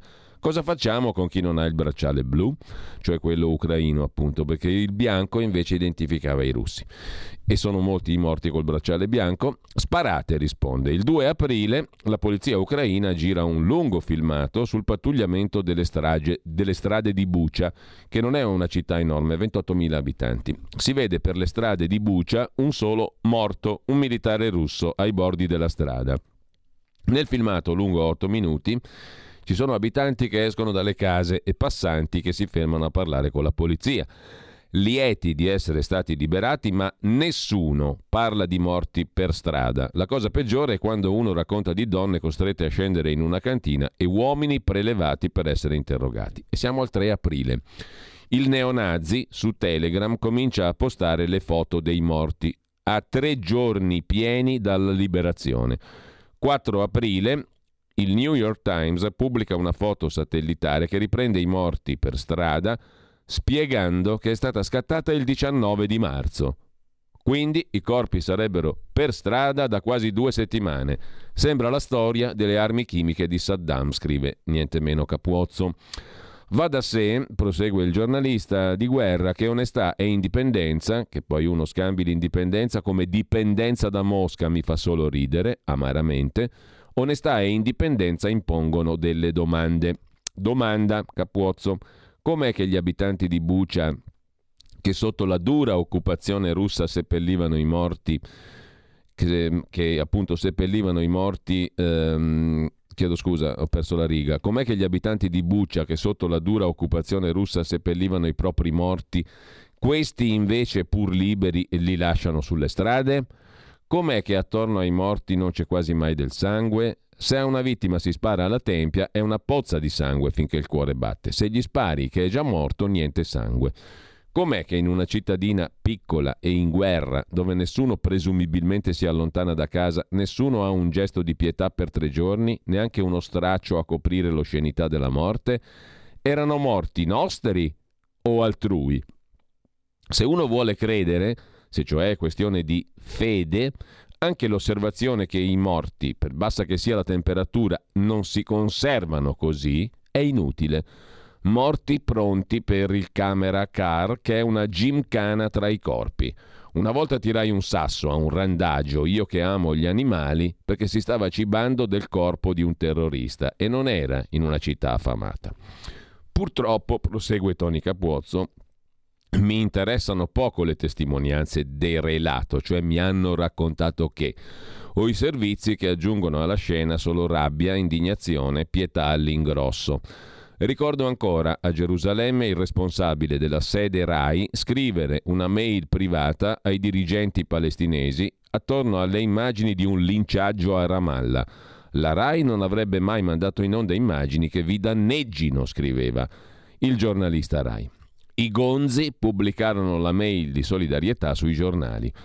E non mi turbano le accuse dei tifosi, trombettieri e tamburini. Senza insulti sono disposto a discutere con chiunque e so che quelle persone, chiunque fossero, in qualunque circostanza fossero state uccise, a qualunque scopo venissero esibite, i russi per terrorizzare gli ucraini per emozionare il mondo, sono morte nel modo peggiore. Meritano pietà e giustizia, non propaganda. Resta l'orrore, conclude Tony Capuozzo e la speranza che commissioni severe indaghino e la facciano pagare ai responsabili. Se sono russi, irraggiungibili, resteranno nell'album delle infamie. Se qualche ucraino ha abbellito o costruito la cosa, è giusto almeno porsi un altro paio di domande scomode. Come fai a non mandare armi a un popolo così martoriato? Come fai a non reagire all'orrore? Come fai a convincere l'opinione pubblica mondiale che bisogna mandare altre armi e puntare a punire l'invasore e non a negoziarne il ritiro? Insomma, come si giustifica un'escalation? In poche parole, a chi giova tutto questo? Ma attenzione, anche rispondere a questa domanda non dà alcuna certezza perché la guerra è calcolo ma ancora di più follia e stupida ferocia, scrive Tony Capuozzo sulla sua pagina Facebook. Comunque la pensiate. Questo è degno di considerazione, credo, mentre andiamo a vedere a questo punto gli altri articoli degni di nota. Ah, a proposito di cose degne di nota, qualcuno dirà è una stupidaggine. Sì, però è indicativa, mm, anche questa. Savoini si dimetta, il voto ieri in Regione Lombardia ne abbiamo parlato ieri di Savoini, no? neanche rinviato a giudizio, già colpevole per i garantisti, quelli che poi fanno le cronache giudiziarie per importanti quotidiani e in anni, anni, anni e anni non è che hanno imparato l'arte del dubbio, hanno imparato l'arte della sentenza, però stando dalla parte giusta. La regione di Salvini, scrive il Corriere della Sera, scarica con i franchi tiratori perché sette hanno votato contro Savoini. Scarica l'uomo di Salvini per i rapporti col Cremlino. Non lo è più da tanto tempo, ma comunque Savoini è lui il soggetto. Il Consiglio regionale della Lombardia ha approvato una mozione che invita Savoini a dimettersi da vicepresidente del Corecom, l'autorità che ha il compito di garantire l'informazione. Nonostante i capigruppo di Lega, Fratelli d'Italia, Forza Italia avessero definito il dibattito strumentale, alla fine la richiesta, il voto segreto, ha fatto passare la mozione presentata dal consigliere regionale di Più Europa Radicali Michele Usuelli, firmata dagli altri gruppi di opposizione del centro-sinistra. Sono stati sette i voti mancati alla maggioranza, quindi i franchi tiratori. Fonti della maggioranza danno per certo che quattro di questi siano di Fratelli d'Italia, partito che da tempo, su indicazione dall'alto, vota per spaccare la maggioranza in Lombardia. Con una prima votazione il Consiglio ha espresso dissenso rispetto alla permanenza di Gianluca Savoini per sua stessa ammissione ammiratore di un regime nemico della libertà di stampa e della verità, tra i componenti dell'autorità regionale che ha il compito di garantire e controllare la libera informazione in Lombardia. Ah, va anche detto che questi consiglieri si sono svegliati adesso, perché Savoini è lì da un pezzo al Corecom. Si sono svegliati adesso, dopo la noterella del cronista giudiziario della stampa. Complimenti anche al cronista giudiziario della stampa e a questi sette franchi tiratori, mm, cioè pezzi di puntini puntini, che hanno votato in questo modo. Tra le motivazioni si ricordano le posizioni filorusse di Savoini, le aveva molto di più anche prima probabilmente, e gli stretti legami con esponenti di primo piano del regime putiniano, il suo ruolo di fondatore dell'Associazione Culturale Lombardia-Russia le importanti missioni ufficiali con oligarchi ed esponenti di primo piano del regime russo. La maggioranza di centrodestra dunque su questo si è spaccata. Sulla questione Lega c'è da segnalare una pagina del Fatto Quotidiano che si occupa appunto dei leghisti del nord, i leghisti di, della Lega di una volta, che silurano Salvini e lo accusano di avere distrutto il partito. I commissari locali stanno facendo disastri, sono ragazzotti senza arte né parte. L'ex ministro Roberto Castelli ha riunito i militanti lombardi facendo il processo contro Salvini. Ci ha tolto la Padania, non è il vero Carroccio. Vi dico la verità, io non mi sono mai sentito italiano. Alla baita degli alpini di Missaglia, provincia di Lecco, per una sera si torna indietro nel tempo. È venerdì, primo giorno d'aprile, e Roberto Castelli, leghista della prima ora, già ministro nel governo Berlusconi, ha riunito una trentina di amministratori locali lombardi fedeli al carroccio di Umberto Bossi, con il nord nel cuore, distanti chilometri da Salvini. Ufficialmente è una riunione per parlare di autonomia regionale, le gravi mancanze del governo Draghi, ma presto si trasforma in un processo al segretario che ha usurpato storia e simboli nella culla della Lega. Meno male che qui c'è ancora un po' di verde, visto che ormai è proibito, bandito davanti al caminetto le catilinarie di Castelli e dei militanti riuniti nell'associazione Autonomia e Libertà, fondata dallo stesso ex ministro. Poi ci sono anche quelli che, a prescindere da Castelli, dicono: Ma no, ma è una roba che serve al dibattito, serve al confronto. Non siamo mica contro Salvini, per carità.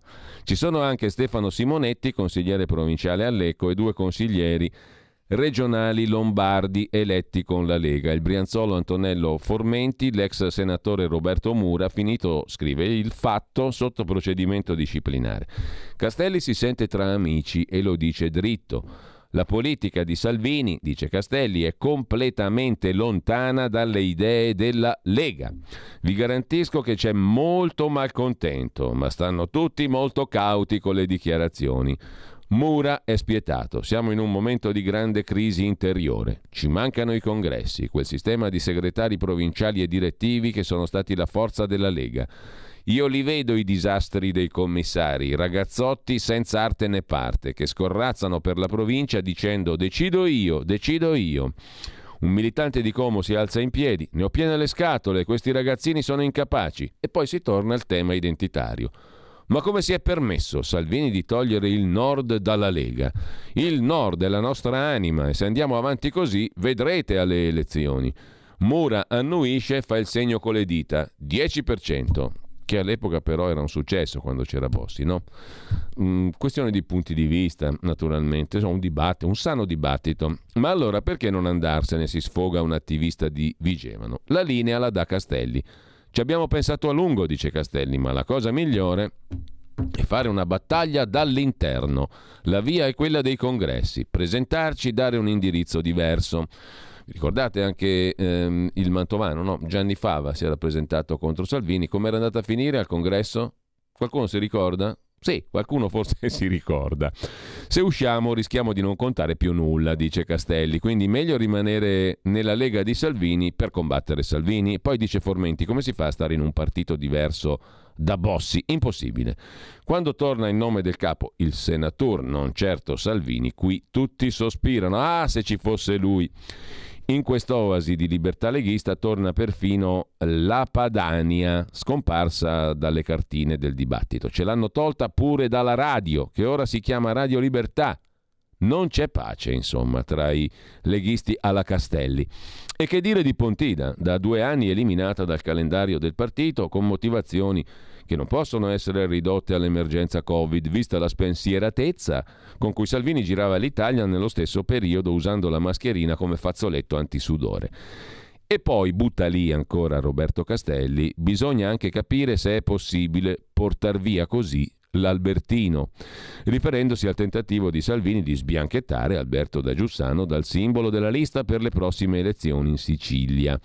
Angoscia che si aggiunge ad angoscia, scrive il Fatto Quotidiano, per chi come Formenti si sente coccolato da un posto come autonomia e libertà, dove tanti leghisti sentono il bisogno di tornare a quel movimento, quella lega che si trovava nelle sedie a discutere, magari a litigare, ma poi portare avanti il progetto unitario per il Nord. Si chiama questa associazione del Castelli si chiama, com'è che è? Che si chiama? L'ha detto prima, non me lo sono già dimenticato, però questo è un effetto del non... Autonomia e libertà, fondata dal ministro Castelli, l'ex ministro Castelli. Dopo quasi tre ore, scrive il fatto e un altro caffè, ci si saluta come tra vecchi commilitoni di un esercito dismesso, con la promessa di ritrovarsi presto. Dobbiamo pensare a un format da portare in giro per le province lombarde Così magari un giorno farà un salto all'associazione Autonomia e Libertà anche Salvini, scrive il Fatto Quotidiano. Dal fatto però lasciamo le cose di Lega uh, o quel che l'è um, per andare invece al reportage di Francesca Mannocchi. Abbiamo sentito i dubbi di ehm, Tony Capuozzo eh, il racconto delle violenze durante l'occupazione russa delle donne di Bucia ce lo porge invece sulla stampa Francesca Mannocchi. Facevano stendere gli uomini e simulavano esecuzioni. Chiunque usciva veniva ucciso è il racconto di alcune donne di Bucia il 5 marzo Marina e Ivan provavano a scappare da Bucia attraversando un giardino. È sulla strada che unisce Irpin a Bucia giostre, scivola, altalene, un parco giochi per bambini. Hanno mantenuto il colore giallo e blu della vernice, tutto intorno case annerite dal fumo. A ricordare la loro presenza e il loro tentativo di fuga c'è una croce con le loro date di nascita. Sono rimasti lì per giorni i corpi privi di sepoltura, come decine, forse centinaia di altre vittime. Fino a due giorni fa, quando i parenti hanno potuto seppellirli e hanno scelto di farlo lì, nel punto esatto in cui la guerra li ha uccisi. Sono tornata a Bucia ieri mattina, scrive Francesca Mannocchi su La Stampa, a cercare le storie dei sopravvissuti e rispondere attraverso la loro voce a domande che non possono che sembrare inopportune. Tira un vento gelido a Stikolka, quartiere di caserme. Arrivano i mezzi della Croce Rossa internazionale.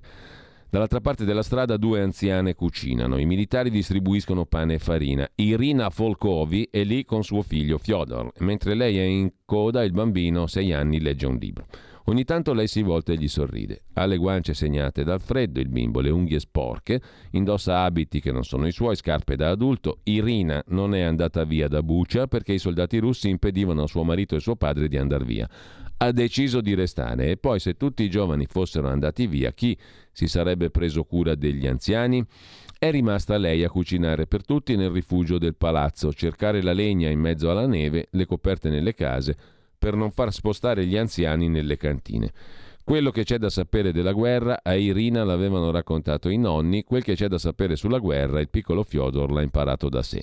Nel palazzo di Irina vivono anche Yanna e suo marito, Yuri, il 26 febbraio usciti di casa per andare al supermarket lungo la via che conduce a Irpin. Quando sono tornati hanno incontrato un checkpoint russo. I soldati li hanno perquisiti, hanno chiesto i telefoni, su quello di Iana c'era una foto di lei e del marito. Lui indossava la divisa militare dell'Unione Sovietica con una medaglia. Combattuto in Afghanistan, i soldati russi hanno riso: Vecchio, non ti ammazziamo solo per questo. Gli hanno detto: Ianna e Yuri si sono nascosti in un rifugio per una settimana intorno combattimenti, bombe. La prima volta che sono riusciti a uscire di casa, cinque cadaveri erano i loro vicini. Hanno chiesto ai soldati russi di poterli seppellire, gli è stato negato. Sulla via parallela Jan ricorda un corpo diviso a metà, la parte superiore bruciata, non lontano le gambe. Nessuno riusciva più a capire chi fosse. Jan racconta la razzia, negozi svuotati, mezzi russi carichi di tutto quello che erano riusciti a sottrarre alla gente, mobili, elettrodomestici, vestiti, scarpe, cibo dei supermercati e dei negozi che i soldati avevano assaltato. Poi ricorda gli ultimi giorni di marzo, le battaglie feroci. Dopo aver lasciato la città, tre carri armati, dice, russi sono tornati indietro. Entravano nelle case, nei rifugi, cercavano gli uomini. Hanno ucciso la gente che camminava in strada pensando che fossero andati via. Sono tornati indietro per quello, sono tornati per punirci deliberatamente. Solo due giorni dopo primo secondo giorno di aprile sono usciti per seppellire i morti. Gli uomini hanno iniziato a scavare decidendo di seppellire i morti lì dove erano stati uccisi. Le donne hanno cercato fiori nei campi, costruito croci, hanno scritto a mano i nomi delle persone identificate. Poi è arrivato per tutti l'ordine di camminare il meno possibile, non toccare i corpi a terra, non entrare nelle case che erano state occupate dai russi. Ci sono mine ovunque, anche tra i cadaveri. Ieri mattina Ecco perché ieri mattina, mentre provavo a entrare a Bucia, si sentivano colpi da lontano. Erano le unità ucraine che avevano cominciato a sminare l'area, racconta l'inviata della stampa Francesca Mannocchi. Ed ecco perché al checkpoint all'entrata della città era bloccata anche la lunga coda di auto in ingresso la prima che muoveva in direzione contraria a quella che abbiamo documentato nelle ultime settimane. Erano le auto dei civili che volevano tornare a casa, scrive la stampa. I corpi vengono seppelliti nei luoghi in cui sono stati trovati. Sulla verità invece il eh, pezzo uh, di uh, Tony Capuozzo che um, abbiamo letto prima dalla sua pagina Facebook è il resoconto da Bucia di Nicolò Celesti, soldati in fila indiana a caccia di mine. Dopo aver bonificato tutti i palazzi di Bucia, i militari ucraini si addentrano nel bosco. Il primo senza metal detector procede a istinto. Gli altri mettono i piedi sulle sue tracce a caccia delle mine. Patrizia Floderreiter eh, si occupa invece di mh, mm, eh, avere il parere di una esperta di medicina legale. Abbandonati in mezzo agli animali, quei corpi hanno meno di due giorni.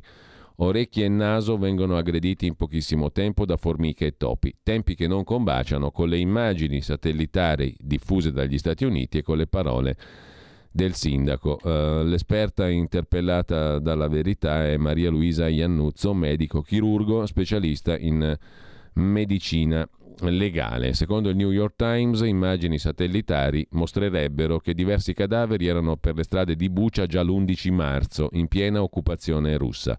La Maxar Technologies ha fornito le immagini al quotidiano statunitense e un video girato da un consigliere locale il 2 aprile conferma i corpi nelle stesse posizioni. Giorni dopo che le truppe russe si erano ritirate dalla città, gli ucraini stavano ancora trovando i morti nei cortili e sulle strade, scriveva il New York Times.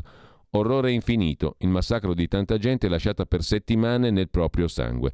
Il medico legale locale Sergei Kaplinsky ha affermato che Bucha si è dovuto scavare una fossa comune per contenere i troppi morti rinvenuti. La strage solleva però interrogativi. Non si capisce come mai, se poveri cadaveri, alcuni dei quali con le mani legate e ferite da arma da fuoco alla testa, già erano per le strade e nei cortili di questa cittadina, il sindaco non ne abbia parlato subito. Bucia è stata riconquistata il 31 marzo, annunciò il sindaco, il primo di aprile. Nessun cenno ai concittadini trovati uccisi barbaramente. Immagini di civili massacrati sono state realizzate due giorni fa anche dall'inviato della verità in Ucraina, Nicolò Celesti, e nella profonda pena, nell'indignazione che le foto procurano, ci sono particolari che non convincono. Le foto, per esempio, di un anziano riverso a terra che non sembra morto da tanti giorni.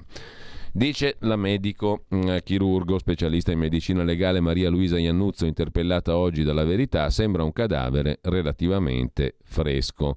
Non può essere passato più di un giorno e mezzo o due dal decesso. Lasciato all'esterno sarebbe stato assalito da animali a partire dalle formiche che in poche ore fanno disastri degli orifizi, topi, cani che vedo circolare nelle foto, animali predatori. Invece l'orecchio del pover'uomo risulta intatto, così pure il naso. Dubbi, insomma. Mm, eh, e intanto, cos'è che dobbiamo fare qua?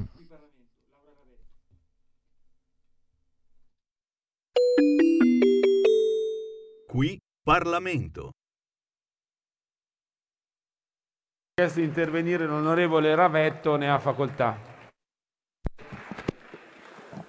Grazie Presidente. Colleghi, Oggi in quest'Aula si tratta di fare una scelta, una scelta banale, banalissima, se stare nel Medioevo o se stare nel futuro, o meglio stare in un presente di civiltà.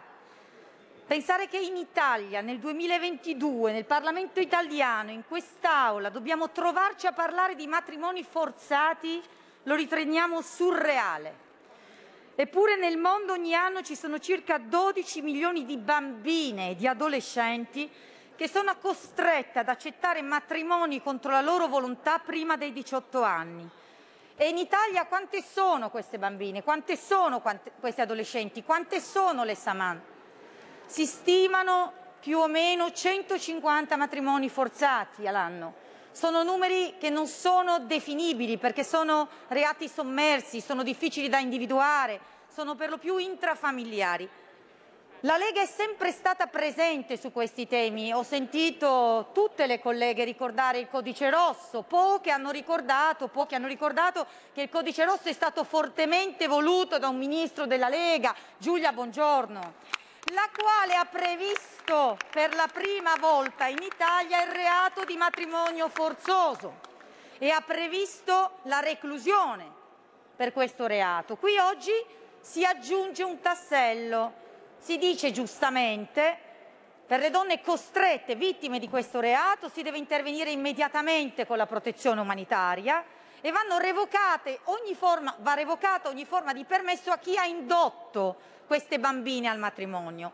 Devo dire che anche su questo la Lega già in passato aveva dimostrato sensibilità, perché lo ricorderete il ministro Salvini, quando fece la revisione della protezione umanitaria, proprio come deroghe, quindi come ampliamento della protezione umanitaria, previse un altro odioso reato nei confronti delle donne sul nostro Paese, che è quello della tratta delle immigrate. Quindi noi siamo sensibili e anche oggi, come abbiamo fatto in Commissione, dove abbiamo proposto dei miglioramenti tecnici, voteremo convintamente questo provvedimento, perché dietro la definizione un po' arida di matrimonio precoce ci sono delle vite distrutte, ci sono delle ragazzine che subiscono molto spesso delle violenze e che comunque sono costrette ad andare contro la loro volontà e contro i loro sentimenti. Però, e questo non lo dico io, lo recita testualmente il report del Viminale dello scorso anno, il fenomeno del matrimonio forzato ha radici storiche, culturali e talvolta religiose. E allora, colleghi, non possiamo nasconderci, dobbiamo chiederci come mai come mai vent'anni fa questo problema non c'era? Come mai c'è oggi? E quali sono le radici storiche, religiose e culturali a cui si riferisce? Dobbiamo interrogarci insomma sul nostro modello di integrazione, su come è sviluppato il fenomeno dell'immigrazione, perché non dobbiamo nasconderci, questo è un fenomeno spesso relativo a famiglie di migrazione, di prima, di seconda generazione. E allora è questo il modello di integrazione che noi vogliamo ottenere? Io credo che noi crediamo che sulla libera determinazione delle donne si basi la nostra misura di civiltà, che la libertà delle donne di poter seguire i propri sentimenti sia una tappa fondamentale della nostra civilizzazione. Noi crediamo che su questo tema dobbiamo essere intransigenti, che non possiamo arretrare di un passo.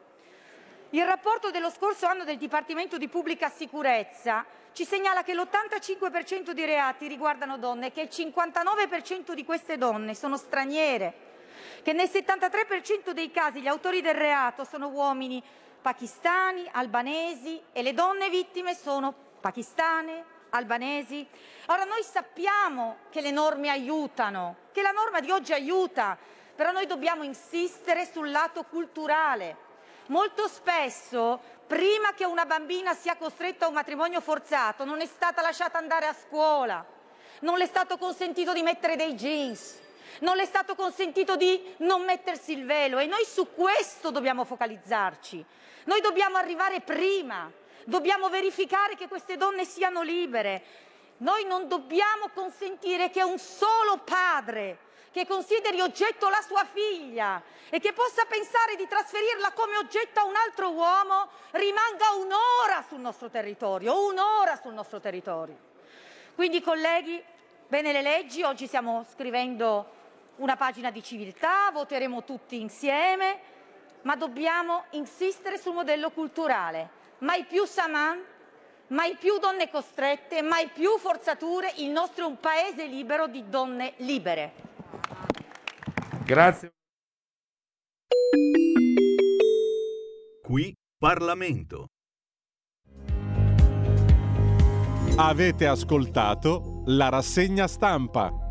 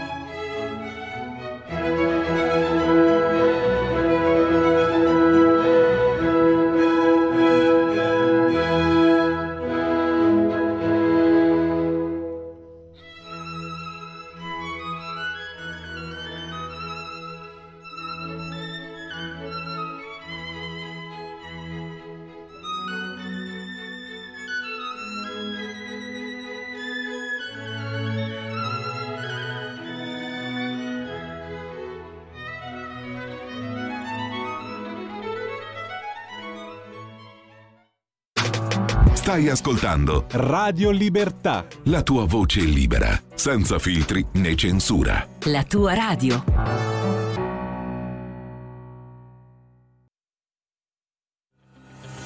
Va ora in onda Showdown, le nuove sfide.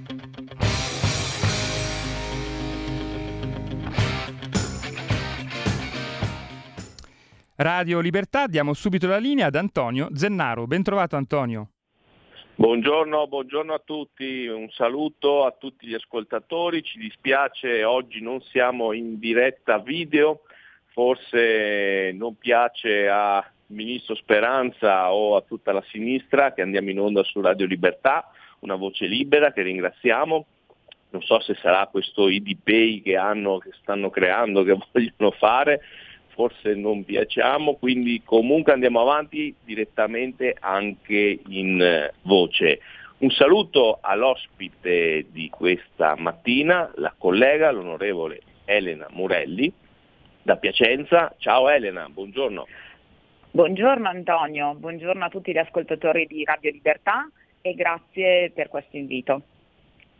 Allora, ieri c'è stata un'occasione importante, parliamo di cose concrete, cioè eh, non del solito politichese, un tema che riguarda centinaia di migliaia di italiani, problema concreto riguarda l'alimentazione.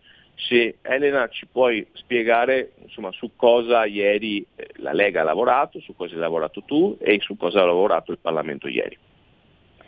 Allora Antonio, ieri ci siamo occupati di un argomento molto importante che come hai detto tu riguarda eh, tante persone in Italia, in particolare l'1% della popolazione. Infatti si pensa che si stima che ci siano 600.000 persone che siano affetti da disturbi alimentari, in particolare l'intolleranza al glutine. Part- eh, ci sono 233.147 persone che sono diagnosticate celiache. Perché mi sono occupata di questo argomento ieri e ci siamo occupati in aula? Perché io a ottobre del 2018 ho presentato una proposta di legge, conoscendo bene quelle che sono le problematiche che i celiaci vivono ogni giorno. Le conosco bene perché io sono mamma di un bimbo celiaco, diagnosticato due anni, adesso ne ha sette e quindi so effettivamente cosa vuol dire ogni giorno eh, dirgli no, questo non lo puoi mangiare, stai attento, anche lui ormai consapevolmente sa che cosa può e non può mangiare, le attenzioni che deve fare. Però come per lui, come per tutti i celiaci, la vita sociale diventa un problema. Ho presentato questa proposta di legge a ottobre del 2018, però purtroppo non è ancora stata calendarizzata perché ad inizio legislatura ci sono anche altre proposte e poi purtroppo è scoppiata la pandemia. Quindi la Commissione Affari Sociali si è dovuta occupare di tutte le emergenze e tutti i decreti che sono stati emanati dal governo. Allora dico, prima della fine della legislatura però è bene portare questo importante argomento anche in aula, farlo conoscere all'Assemblea. E quindi a dicembre ho presentato questa mozione che è stata subito calendarizzata e ne abbiamo parlato ieri. Io l'ho concentrata solo sulla parte dell'educazione alimentare.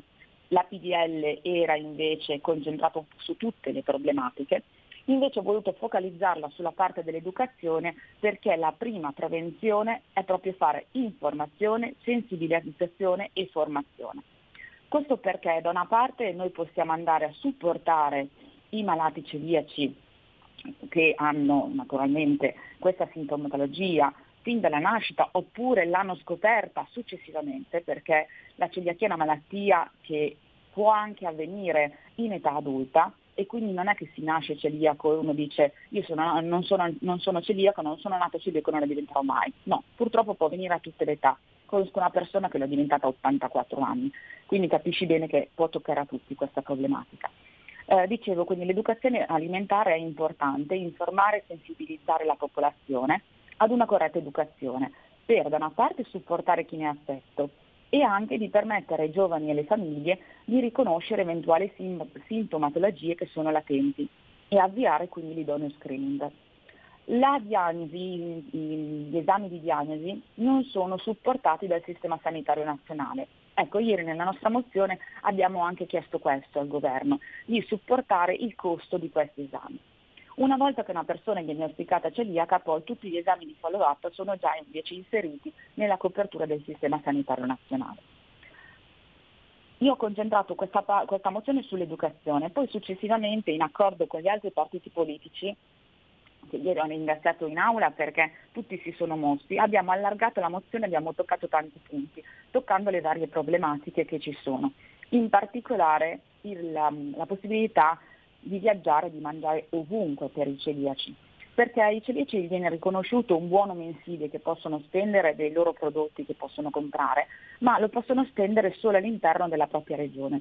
Invece pensa a una persona che viaggia per, per turismo, per piacere, va in vacanza, una persona invece che viaggia per lavoro o lo stesso studente universitario che studia in una città diversa dalla sua regione e non può fare la spesa nel negozio sotto casa piuttosto che in farmacia, perché questo buono è riconosciuto solo e esclusivamente nella sua regione. Beh, noi abbiamo chiesto al governo appunto di estendere la territorialità e la validità di questo, di questo buono. Poi abbiamo chiesto mh, al governo anche di impegnarsi in modo tale che anche nel mondo della ristorazione, specialmente negli istituti professionali alberghieri, vengano formate persone con dei corsi, dei moduli obbligatori proprio per far conoscere questa problematica perché il problema del celiaco non è tanto non è solo il mangiare senza glutine, ma anche la contaminazione, perché anche una piccola parte, una piccola briciola, una, una, quindi glutine preso in piccole dosi, può procurare dei seri danni a lungo andare nel tempo. E poi l'informazione serve anche per sfatare tanti miti, come per esempio che la dieta senza glutine è una dieta che fa dimagrire. Mi spiace dirlo agli ascoltatori, ma non è vero, la dieta senza glutine è una dieta obbligatoria a vita per i malati di celiachia e quindi non è una moda. Poi ci sono altri miti da sfatare all'interno del, del, dialogo che ci sono tra i giovani. Molto spesso ti senti dire, eh, ma insomma, andiamo sempre nel ristorante, vuoi decidere sempre te dove andare, in poche parole sei un peso nei confronti dei tuoi amici, dei tuoi familiari quando vuoi fare in gruppo. Ecco, le persone celiache molto spesso la vita sociale non l'affrontano, non vanno fuori a mangiare proprio per non sentirsi un peso negli amici o perché non si sentono sicuri. Dobbiamo quindi togliere questa discriminazione e dare loro una possibilità uh, di vita e quindi il primo segnale l'abbiamo dato ieri con questa mozione, il governo ha accettato tutte le nostre proposte e quindi sono stata molto contenta di aver portato questo argomento in aula. Il prossimo passo è che il governo inserisca questi punti all'interno di un provvedimento utile il prima possibile e che effettivamente ehm, queste problematiche vengano risolte e le proposte che noi abbiamo fatto diventino presto legge.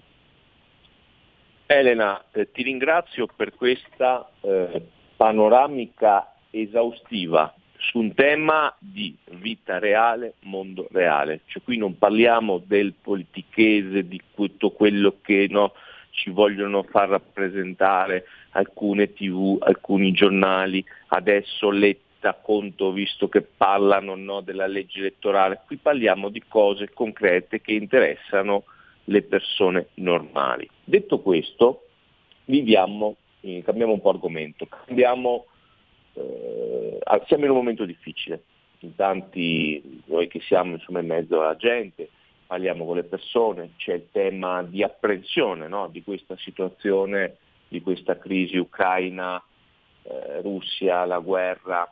La sinistra parla solo di eh, no, economia di guerra, sembrano un po' esaltati su questa situazione, no? su questa crisi internazionale, fanno i fenomeni, grandi strateghi diplomatici, vanno in tv, fanno, parlano di tutto e di più, però c'è un tema importante, perché tutta questa inflazione, crisi, situazione ha degli aspetti diretti, dei riflessi sul mondo del lavoro. Tu che sei in commissione lavoro, come vi state muovendo, cosa sta facendo diciamo, il gruppo Lega, su cosa stiamo lavorando, hai fatto anche degli interventi in aula nelle settimane precedenti, se vuoi raccontare insomma, a chi ci ascolta, a chi ascolta Showdown, co- come ci stiamo muovendo su questi temi. Allora sì, io faccio parte della Commissione Lavoro, mi occupo di queste tematiche e subito abbiamo avviato una serie di audizioni ehm, dopo la crisi pandemica e riflessi sull'economia del mondo del lavoro. Um, sinceramente dopo la pandemia non ci voleva la guerra perché naturalmente l'accrescimento del costo delle materie prime adesso la crisi del gas, la crisi energetica, sono tutte ripercussioni che hanno, hanno conseguenze nel mondo industriale e anche nel mondo del lavoro. Eh, quindi purtroppo le audizioni che stiamo facendo rilevano, rivelano tutte queste problematiche e ci portano sul tavolo richieste, richieste che arrivano dai sindacati, dalle associazioni. In particolare ho fatto un intervento in aula la scorsa settimana perché c'era un ordine del giorno che parlava degli agenti di commercio. Ecco, gli agenti di commercio è venuta l'associazione in audizione e ci ha fatto presente, guardate che noi agenti di commercio non abbiamo un codice ateco, non veniamo riconosciuti e quindi quando voi stanziate dei bonus, ehm, dei rimborsi che possono essere dati agli esercenti commerciali, ai ristoratori, agli albergatori, alle diverse attività economiche, in base al codice ateco noi non li riceviamo. Noi che siamo agenti di commercio e siamo in giro per l'Italia, facciamo chilometri e chilometri col, con la nostra automobile o con l'automobile della, dell'azienda che rappresentiamo, la benzina non ce la paga nessuno, non abbiamo un rimborso per questa benzina. Adesso con il costo dell'aumento della benzina diventa una problematica. E non avendo appunto un codice ateco siamo penalizzati. Questa è subito una problematica che ci hanno posto nell'audizione che hanno fatto ehm, appunto sulla crisi pandemica e noi abbiamo riversato poi questa problematica al ministro Orlando, gliel'abbiamo fatta presente in un'audizione e appunto è saltato fuori anche in aula e mi sono uh, fatto appunto questo intervento dicendo è vero, assolutamente nel prossimo provvedimento utile serve andare a dare un codice ateco a questi agenti di commercio e dargli un ristoro in modo tale che anche loro questa penalizzazione che hanno a causa della crisi economica, a causa del costo del caro benzina, possano avere un supporto anche da parte dello Stato, come tante altre attività economiche. Poi ci infatti, sono tanti altri... Eh, sì, scusami. Sì, infatti eh, ehm, il tema è che gli autonomi, perché l'agente di commercio ovviamente è una delle tante attività ovviamente che su, sotto il profilo di un mandato di agenzia fanno un lavoro autonomo, cioè se la mattina non si alzano e montano in macchina e vanno a fare la propria attività, non è che gli arriva automaticamente lo stipendio, no?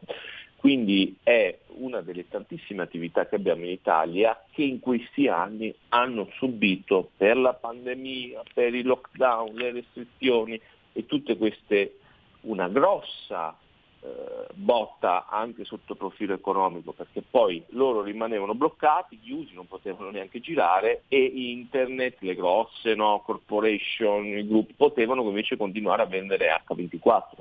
Quindi eh, che poi questi tutti questi no, eh, autonomi sono quelli poi che pagano le tasse in Italia, ora qua c'è un grosso tema no, di chi invece è fuori e fa concorrenza sleale a chi è in Italia, quindi è molto importante questa attività insomma, che sta svolgendo tu, che sta svolgendo la Lega a sostegno di questa categoria. Io poi sono molto molto toccata da questo argomento perché sono anche una libera professionista avevo partita IVA e quindi in questi anni, dal 2005 al 2018, in 13 anni ho anch'io avuto delle problematiche, so effettivamente i sacrifici che un lavoratore autonomo, un libero professionista deve fare nel momento in cui deve pagare l'IVA, deve pagare le tasse, deve fare fronte a tutte le sue spese per portare avanti la sua attività ed è a disposizione, come dicevi tu, H24. Non ci sono orari per un libero professionista. Quindi eh, nei, nei, miei interventi e quindi quando ci sono anche dei provvedimenti, delle discussioni, porto sempre all'attenzione la differenza tra un lavoratore autonomo e un lavoratore dipendente. Dall'altro punto di vista stiamo anche molto attenti a quelle che sono le problematiche delle lavoratrici autonome, delle donne, essendo poi io donna conosco benissimo queste appunto problematiche e abbiamo portato sul tavolo um, diverse, diverse cose, come per esempio la maternità la maternità di una lavoratrice autonoma che adesso è stata equiparata a quella di una lavoratrice dipendente. Uh, la scorsa settimana in un'audizione che abbiamo fatto um, ne abbiamo parlato di lavoro subordinato e lì ci siamo occupati dei lavoratori autonomi nelle piattaforme digitali. Perché? Perché stiamo affrontando una proposta di direttiva nel mercato del lavoro, delle condizioni di lavoro nelle piattaforme digitali. Questa proposta di direttiva europea è ancora una proposta che sta, è in discussione al Parlamento europeo, ma noi stiamo facendo audizioni perché il ministro Orlando la scorsa settimana voleva anticipare il recepimento di questa proposta di direttiva inserendola all'interno di un'altra direttiva europea. Uh, l'abbiamo stoppata, le abbiamo dato scusi, eh, ma la prossima settimana viene proprio la relatrice, l'europarlamentare del provvedimento della proposta di direttiva europea in audizione alla Camera con la nostra correlatrice eurodeputata Lessi che è appunto della, della Lega eh, in audizione. Quindi ci racconteranno loro come la, l'Europa si sta muovendo su questa direttiva, anche in particolare per i lavoratori autonomi perché il ministro Orlando nel loro recepimento della scorsa direttiva stavano cercando di andare a penalizzare il lavoratore subordinato, in particolare il lavoratore autonomo. Siamo quindi riusciti a fermarli, l'articolo 9 è stato espunto da questo recepimento della direttiva e proprio oggi avremo in audizione in Commissione Lavoro le nostre due eurodeputate che ci porteranno a conoscenza di come la Commissione europea invece si vuole muovere per migliorare le condizioni di lavoro nelle piattaforme digitali piattaforme digitali dove non parliamo solo di Amazon, ma parliamo anche dei rider, per esempio, di Deliveroo, di Glovo, ma parliamo anche dei produttori di um, con, uh, contenuti digitali, quindi Netflix uh, e tante altre piattaforme, anche le più piccole.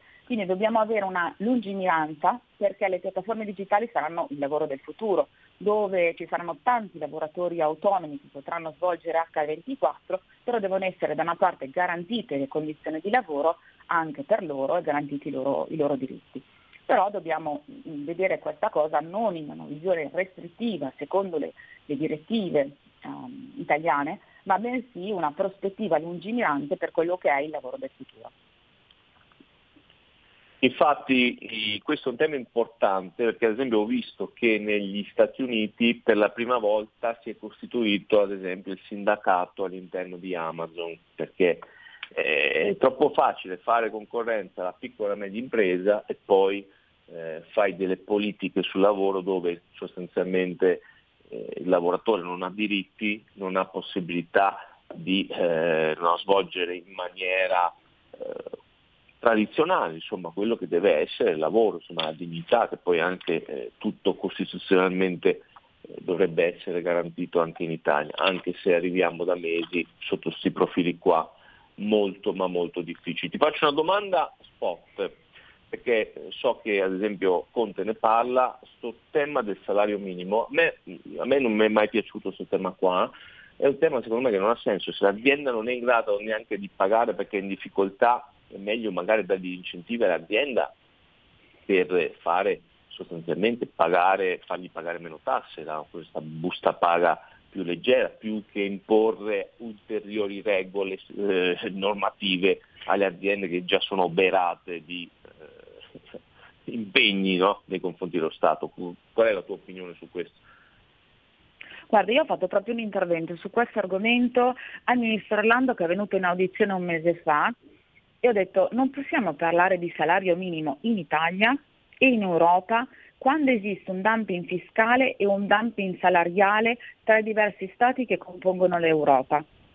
Io in Italia come azienda pago un costo del salario dei dipendenti molto più alto rispetto agli altri stati europei e in busta paga il mio dipendente va molto meno rispetto invece a un dipendente nella mia stessa azienda in un altro Stato europeo. La stessa cosa io pago molte più tasse in Italia rispetto alla mia succursale che si trova per esempio in Francia. Questa differenza tra uno Stato e l'altro provoca una concorrenza fortissima tra gli Stati e naturalmente ci sarà sempre una fuga delle aziende dall'Italia verso altri Stati europei, proprio per questo vantaggio che possono avere purtroppo i margini sono veramente minimi in Italia e anche l'investitore straniero, piuttosto che aprire in Italia, apre in un altro paese europeo.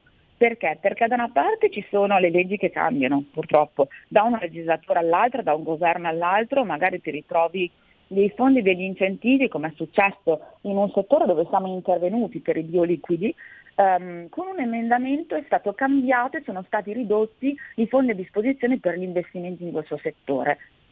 E l'investitore che aveva investito in questo, in questo nuovo tipo di, di, tecnologia si è ritrovato con, con, meno fondi, dice scusate ma come Italia avete deciso di investire in questi fondi fino al 2026, io ho assunto 800 persone e adesso mi tagliate i fondi. Dall'altro punto di vista l'investitore straniero dice eh, da un anno all'altro mi cambiate quelle che sono le politiche fiscali, le politiche salariali, mi conviene di più andare in un altro Stato europeo. Quindi è inutile che parliamo di salario minimo in Europa quando poi ci sono delle differenze tra Stati. È vero che l'Europa non può dal canto suo legiferare per tutti, perché questo è stato deciso nel momento in cui è stata creata l'Unione Europea, però non si può sbarrare di Unione Europea quando invece poi al di fuori della sede di Bruxelles, alla sede di Strasburgo e del Parlamento Europeo ci sono differenze di questo tipo tra gli Stati. Dobbiamo partire da una riforma fiscale sicuramente, una riforma salariale. Il ministro Orlando l'ha annunciato nel momento in cui è stato appunto nominato ministro, stiamo aspettando questa riforma salariale, questo taglio del, del deficit fiscale eh, con molta attenzione, con molta ansia, proprio per dare un respiro alle aziende e ave- dare anche in busta paga sicuramente qualcosa di più ai dipendenti e alle persone che lavorano. Elena, grazie davvero di questa risposta che mi sembra molto chiara ed esaustiva. Se dalla regia ci dicono che non ci sono telefonate, sms o li rimandiamo la prossima volta, noi ci dovremmo fermare qui perché il tempo, ahimè, è volato molto veloce, ma eh, ci dobbiamo salutare. Se okay. non ci sono telefonate, a me fa Benissimo, piacere. Elena, veramente grazie e ci vediamo la prossima settimana col prossimo appuntamento di Showdown. Un saluto a tutti, ciao! Ciao Antonio, grazie mille di questa opportunità e quando vorrai ci sono tanti altri temi interessanti di cui possiamo parlare e stiamo trattando all'interno della Commissione Lavoro, come per esempio il mobbing o le vittime di violenza di genere sul lavoro. Un abbraccio e buona giornata a tutti. Ciao a tutti. Avete ascoltato Showdown, le nuove sfide